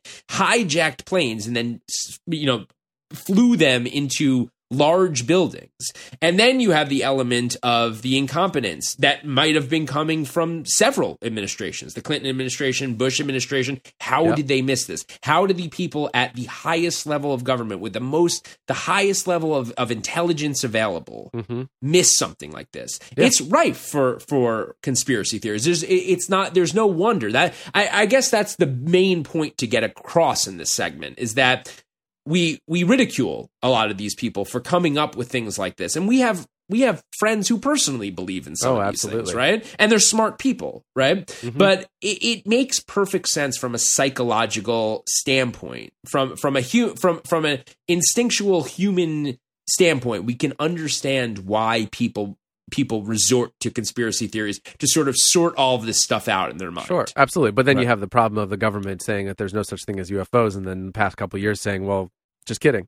It's true. There is a lot of times where that happens, and we'll get to aliens in a minute. But yes, the government sometimes goes back on things that they said you know differently 40 years ago, and that also inspires people to say, "Well, why should I believe these people?" These Yeah, about people? anything. Maybe right Yeah. about anything. Now, I want to tell just one quick personal story because I think uh, you'll enjoy it because you were actually there, right? Yeah. But this this is a good analogy for for why conspiratorial thinking pops up, right? Okay. Um, so Justin and I had a band in Boston. The band was called the Neon Calm, by the way, C A L M, Neon Calm. If you uh, are looking for old evidence, there is both of our records on iTunes. Yeah, check you it can out. check it out. iTunes, Right. Apple Music, and Spotify.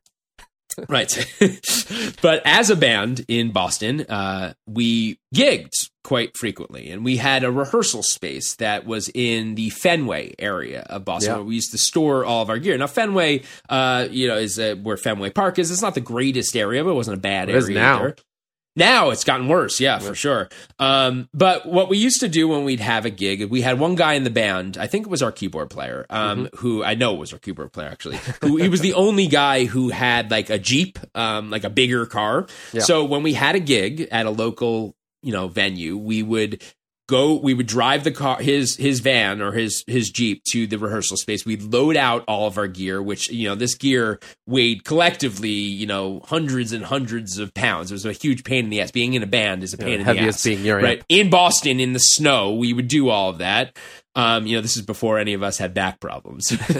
Seriously, right. Um and we would load it up and why we drive have to- back problems, by the way. Right, right, exactly. Drive it to the venue, um, unload all of the gear, and play the gig. Right now, I think this particular night, I, I'm pretty sure we were playing a bar called Bill's Bar, which was on Lansdowne Street. God Mm-hmm. only knows if Bill's Bar is still there. Do you know? Uh, I think it is actually. Okay. Yeah. So this was like a, a premier venue in Boston that we played several times, and uh, I think I I seem to remember our set being a little later than usual. Usually Mhm. we'd play like nine or ten. This was like an eleven o'clock set. I think we were the last band. We were playing with Or- King Size this night. I don't remember if it was that night, but we Yeah. I remember us being the last band, and the reason I remember that is because usually when you're when you're the last band, the, the only benefit of that is you could kind of keep your gear on stage while you Yeah. schmooze with the crowd. Um, whereas if you're not the last band, you have to get all your gear off right away. So I remember us get playing the gig, and it was a good gig, and then us doing drinks and schmoozing in the crowd while our gear sat on stage. And uh, normally, after a gig, we would load up the, the the the jeep again with all of this gear, bring it back to our rehearsal space, unload it again, and lock it all up. Right? Is again, if this is sounding like a pain in the ass to you, it is. but try doing it in the wind and snow and ice rain in Boston if you really want to get a feel for for how it was. Right?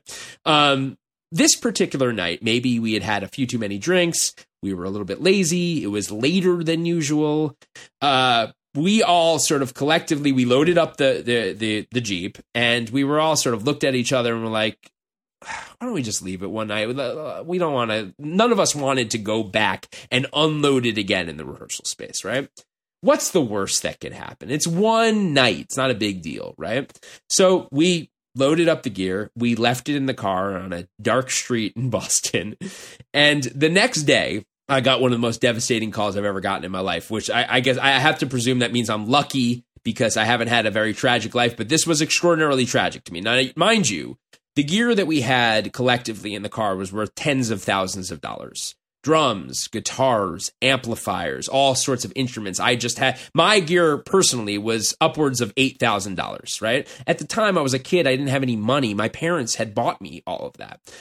Uh, I got the call from our keyboardist that the worst nightmare had happened. Our the van was broken into and every single piece of gear was stolen, right? I had no insurance because I was an idiot, you know.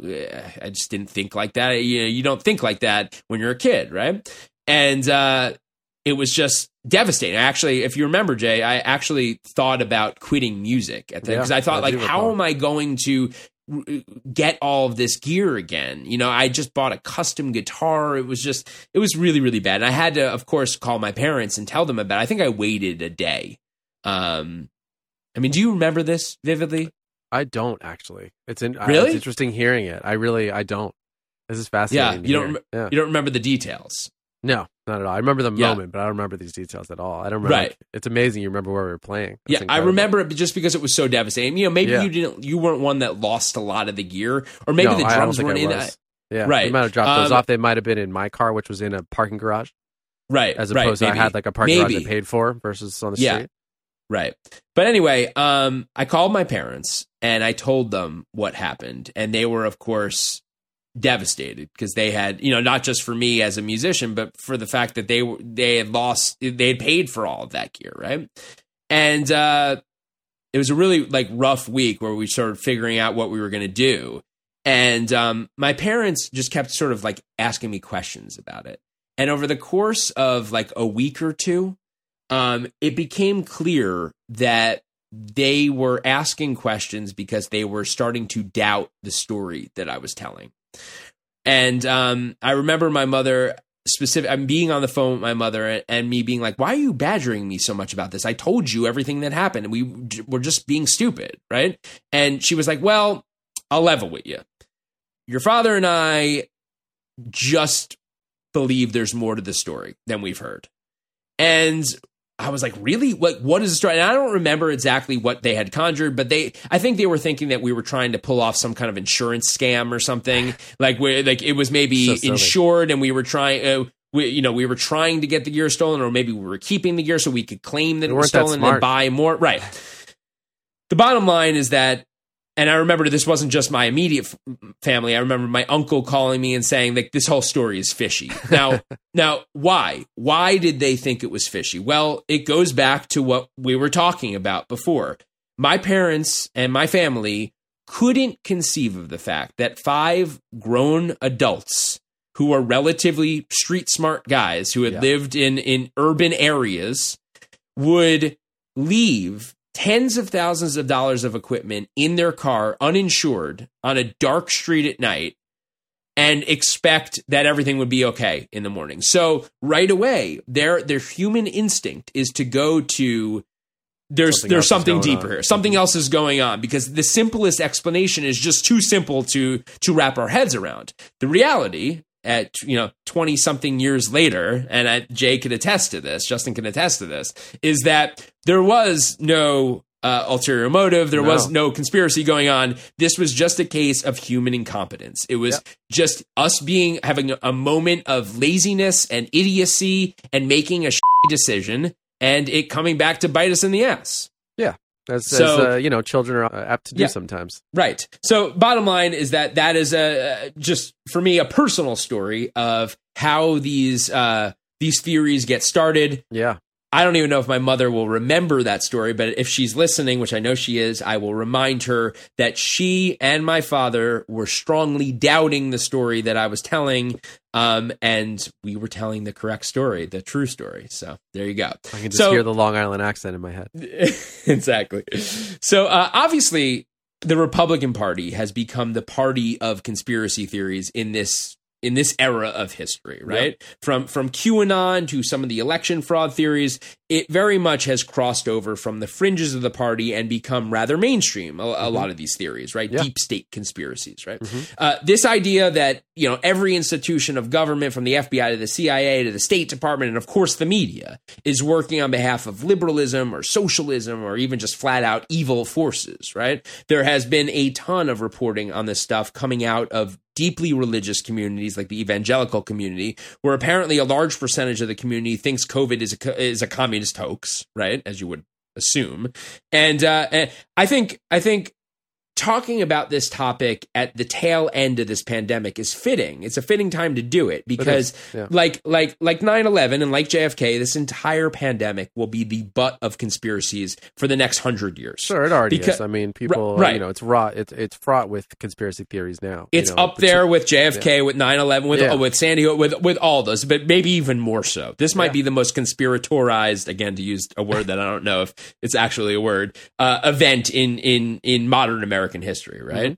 Uh, because it fits all those elements: extremely complex and chaotic situation, and incompetence at high levels of government, which Yeah. people just don't understand how to contemplate, right? But one of the things I wanted to talk to you about, Justin, uh, be, because maybe you have some spiritual advice or whatnot for how I should deal with this. And, and it's here's the problem I'm having. So when we started this podcast, the idea was that we would welcome and respect all opinions, right? I mean, if you listen to the first episode of the pod, we specifically say that this is a place for respectful discourse, of respectful discourse, where we can disagree on things without resorting to name calling and ridicule. I remember you specifically saying this is a place of respect, right? Yeah. Mhm. And here's the dilemma that I've been having with that idea. Mhm. I am all about respectful discourse when it comes to a variety of topics that people generally disagree on in politics. If if you have a different theory on economics than I do or role of government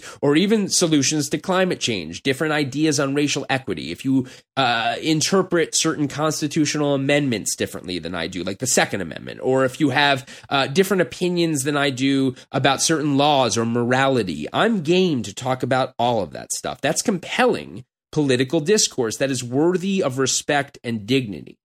The problem I have is that the right, the political right, is moving in a direction where a lot of the ideas that have become mainstream are so crazy that they cross the line from worthy of respectful discourse over to worthy of pub- public ridicule. Mhm. The problem is that when you attempt to ridicule these people, they either accuse you of attempting to cancel them or say that you're not, uh, you know, able to handle uh, dissenting opinions, Right. or they'll call you a sheep or scream some stupid cliche like "wake up." You know, Tomi Lahren every day is like "wake up, people, this is happening." You know, I, Yeah. I hate that, right? And, and, and this ends up being that Gina Carano thing that we talked about on our very last podcast uh, episode, where, where any dissenting opinion from the mainstream, any radical conspiracy theory, whether it's that Dominion voting systems was designed by Hugo Chavez or that COVID vaccines are designed to control us in some bizarre way, these theories are just are,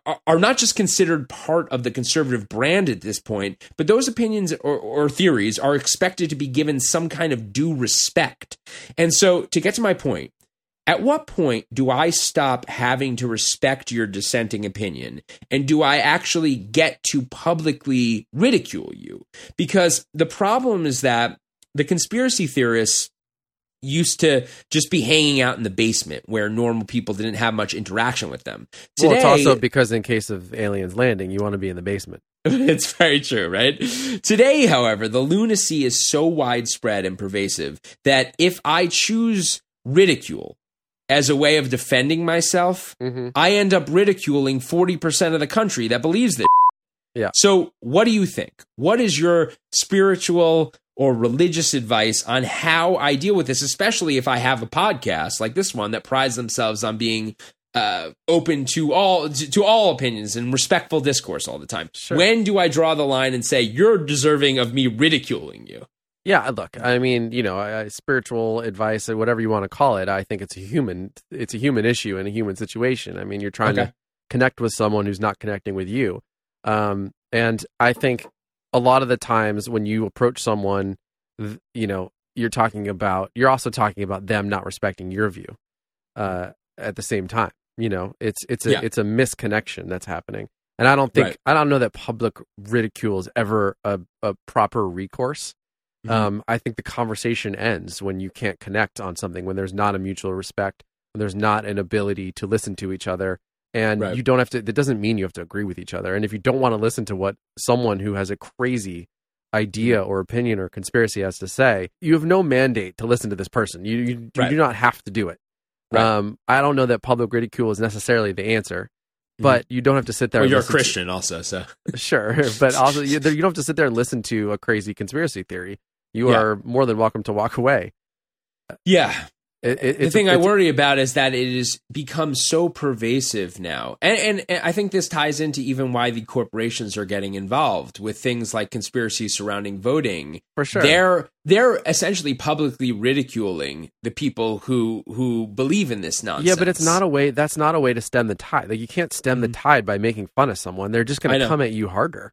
That's so- that's why I asked this question. Yeah, You know? no, it's Yeah. a very good question. And there's got to be other recourse. Um, and and maybe it's just in in time, um, the truth will out. You know, I Right. think you have to do the do the research and create the evidence. Yeah. For whatever it is, the thing, the the truth of the thing. I think that that right. becomes pervasive, and that's what you lead with in the news and to those people. And either they'll hear you or they won't. But at least you have the evidence that is left on the table for them to examine. I think it's really all Yeah. you can do. It's interesting when I watched the the QAnon um, documentary that I was talking about, Into the Storm.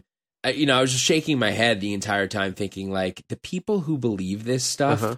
especially because the the documentary gets to the bottom of who sort of came up with this, and it's, Yeah. it's basically just one big troll. Yeah. Um, I, I just think to myself like these people, because they are so passionate and so fervent about about their belief system, and they and they truly believe that you're the idiot Yes. there's there's a defense mechanism in me something. right right there's a defense mechanism in me to sort of point at those people in a public square and be like Yeah. sorry you're a jackass and everyone should know it Yeah, you I- know I think that's understand. I think it's an understandable like knee jerk reaction because you right you you it's the evidence is so you know it's so obvious to you right that right you're like well, how are you not seeing this? Yeah. The important thing to do is to empathize and understand that they feel the same way as Mm-hmm. wrong as they might be, right and to appeal to them isn't to tell them that they're wrong. It's just going to get you nowhere. yeah so yeah you either stop right. having the conversation or you have a dialogue with them and you provide your evidence and let Mhm. them sit on it and see if Yeah. it- any of it, you know, hopefully they hear it in enough places and they see it in enough places. Some of it sinks in. It's Yeah. not going to be everyone. Uh, but hopefully it's it's you know maybe 30% of the country instead of 40. right right. So for all you sheep out there you could uh, choose to take justin's advice there when you're ar- arguing with your uncle earl which i know a lot of you probably have to do. So um lastly uh, we should talk a little bit about negatives and positives of the internet. I mean i think this is pretty self-explanatory. I don't even think it needs discussion. I mean all, all we- we- negative, no positive. Right. The the internet has exacerbated all of this stuff. Yes, um, it has taken the people that I was talking about in the basement, um, not just because of aliens, but because they were couldn't get out of the basement because Yeah. for whatever reason. um, you know, it's taken them out of the basement and put them on a forum where they have Where all of your parents believe them. Right, right. It, it, it's it's you know the internet. I think old. I think you called this and you said this. Uh, It's you know, several problem. episodes ago. Yeah, I Yeah. mean, not not entirely. Mhm. Um, it's not that clear cut, but I think older people are generally more inclined to believe memes they read. Um, they Well, have the a same. less it- they- they're the same people that are fall, still falling for phishing scams in their email. exactly. They have less of a bullshit detector than we do. Well, And- especially and- when it comes to the internet, they don't know what's real and what's not. Deep Right. fake, deep fakes look real to them. Um, you know, Yeah. things that are completely fabricated, that are easily fabricated in you know Mhm. Adobe Photoshop. Right. Look, they're like, oh, this exists because they see it on Right. their Facebook, and and that's a part of the problem. But just today, I don't know if you've heard this. I mean, uh, I think this was yesterday. Actually, uh, the right wing press was was reporting that um, Biden wa the Biden administration was going to curtail the amount of red meat one could eat Yeah. in a year. Did Mhm. you see this? Yeah, one And- burger, one, one and- burger a month. Yeah, the Biden see the Biden administration did what the Obama administration always failed to do, which was instead of ignoring it, they jumped on it right away and they put out the correct information and frankly made Fox News, who was reporting it, and several other uh, outlets look completely stupid and inept because they got the story so wrong. And uh, you know, I I think the internet by, by the time even with jumping on it as as fast as they did, it was still all over the internet. Memes have already gone out to millions and millions of people. So there's already going to be a certain amount of people who are going to believe that. I guarantee you in America today, you could go to any town and ask people what you don't like about Biden the most. And they'll say, well, he's trying to limit the amount of meat I could eat, the amount of hamburgers, right? Yeah. yeah. So people will just pick this stuff up and it becomes part of their ethos. And that even if you correct them on it, they've already they're already it's already been absorbed. It's Yeah. already in there, right? So the internet has has made this all worse. I think it's a very big uh I think it's it's very much responsible for for the the disc the the level of discord that we are seeing in our society today Yeah. the pitting against each other and we know for a fact that foreign adversaries engage in this to sort of splash the pot and and make it worse throw fuel on the fire. We know that russia targets certain with precision areas of the country where people are more prone to believe in these kind of things just so they could start class warfares and race warfare. And you know all of this stuff is very bad for us on the world stage Yeah. right? Yeah, absolutely, without a doubt. yeah. So anyway uh i think all of that even sort of goes without saying the last thing is aliens what do you want to say about aliens since we're on the topic of conspiracy theories we couldn't leave without talking about aliens It's true. I think honestly, we need to talk to Tom DeLonge about aliens. He was right all Mm. along. He- Yeah. Tom DeLonge was right all along, and he created a he quit Blink One Eighty Two, and he created Mm-hmm. an entire uh, company, a foundation to do research on UFOs. Yep. And the guy was at the he was ahead of the information put out by the government.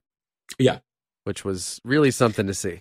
you know, conspiracy theories aside, I have always uh, taken the stance that that extraterrestrial life is real because um, scientists, most scientists, believe that it would be absolutely arrogant of us to think we are the only uh, intelligent life form on in the universe, right? True, but Okay? those same, but those same scientists also said that it was the, chances of them reaching us are like nil. Mm-hmm. Well, it is. I mean, if you think of, see, because here's the thing: the universe is so so big, right? Yeah. And it's so you know we're talking about million or billions of galaxies in and of Mhm. themselves, Sure. right? So it it is equally as unlikely that there is no other intelligent life anywhere in the universe as it is unlikely that they happen to be in our galaxy. Of course, because or anywhere we're- close. we're- right, or anywhere close, right? So I, I understand both of those. Um, however, it, we are finding out now that military agencies have Yeah. discovered these things. Now we don't have any hard, concrete evidence yet, but I think in our lifetime we will see evidence of of uh, intelligent life, or at least some other life. Yeah, it Who feels knows? that I- way. Intelligence is subjective. Maybe they're maybe they're dumb. Maybe we're the dumb ones. It's possible. That's right. know? If you believe all the movies, that's certainly the case. Yeah. So uh, that's it, man. I, I gotta say, before we sign off, uh, Yeah. an early happy anniversary to you, Rob. On May eighteenth, twenty twenty, Mm-hmm. we released episode one of this podcast. If you can Wow, believe it. it's coming so up, almost a year ago. coming up. That is crazy. Yep. Yeah. So so you know, guys, we've had a hell of a ride. We will continue this as much as we possibly can. We have plans still for the intermediary. Absolutely. Uh, we we need to get settled in our new jobs in our new places and uh, figure everything out.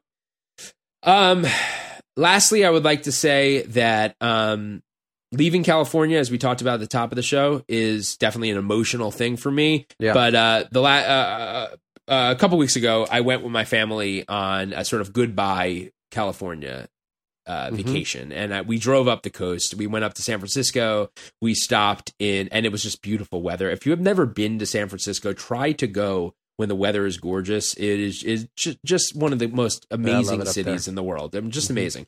Um, we we stopped in Carmel on the way back. Um, we were in Santa Barbara. uh, we went to Sonoma, and uh, then just this last weekend we rented a house in Palm Springs, which is if you've never been to Palm Springs, it's a, a- another incredibly unique area because the mount the, the mountains are so close to the town. It's like you've never seen anything like this. And I'm looking at all of it, and I'm thinking to myself, as much uh, of trouble as California is seemingly in right now, it will always bounce back. And it will bounce back. People will always come to California because of its scenic beauty and the fact that there's just no place in the world like it. I Yeah. mean, there's really that cliche you could ski and snowboard, uh, or you could, uh, sorry, Beach. that You cliche that you and- could yeah. you could surf and, and ski in the in, in the same day. I mean, it Mm-hmm. really is true. Uh, there's just so much here that's that's beautiful, and I'm really going to miss it. But I I guess I want to just make one sort of shout out to California that I love this state. It will always be my home state. I when people ask me where I'm from now, I'm going to say LA, and uh, I am not worried that California won't bounce back from the slump it's in. And uh, that's it. Amen. I'm with it. Anything else to add, Justin, before we sign off after putting these people through nearly three hours? I know. Uh, no, I'm not going to let you sit through another minute. Thank you guys for Yeah. listening. Thanks for being with us again. We hope you enjoyed the episode. Um, feel free to reach out to us in the in the space between now and our next episode, which will be happening. Um, we're here. We'd love to talk politics with you, and so Yep. uh, hit us up on our Discord or on our socials. We're around.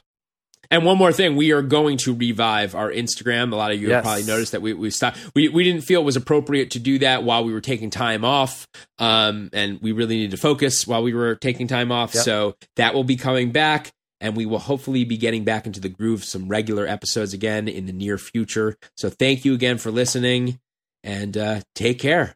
All right, take it away, announcer. This has been another episode of Down the Middle, the fastest growing moderate political podcast in the nation. Go to downthemiddlepod.com to find out more info and contact us. If you send us questions, we'll answer them on air. Follow us on social media at Down the Middle Podcast on Instagram, at Down the Middle PC on Twitter, and at Down the Middle Pod on Facebook. And don't forget to rate, review, and subscribe on Apple Podcast, Spotify, or wherever you are listening. Five stars, people. Five stars. All right. Good night for now.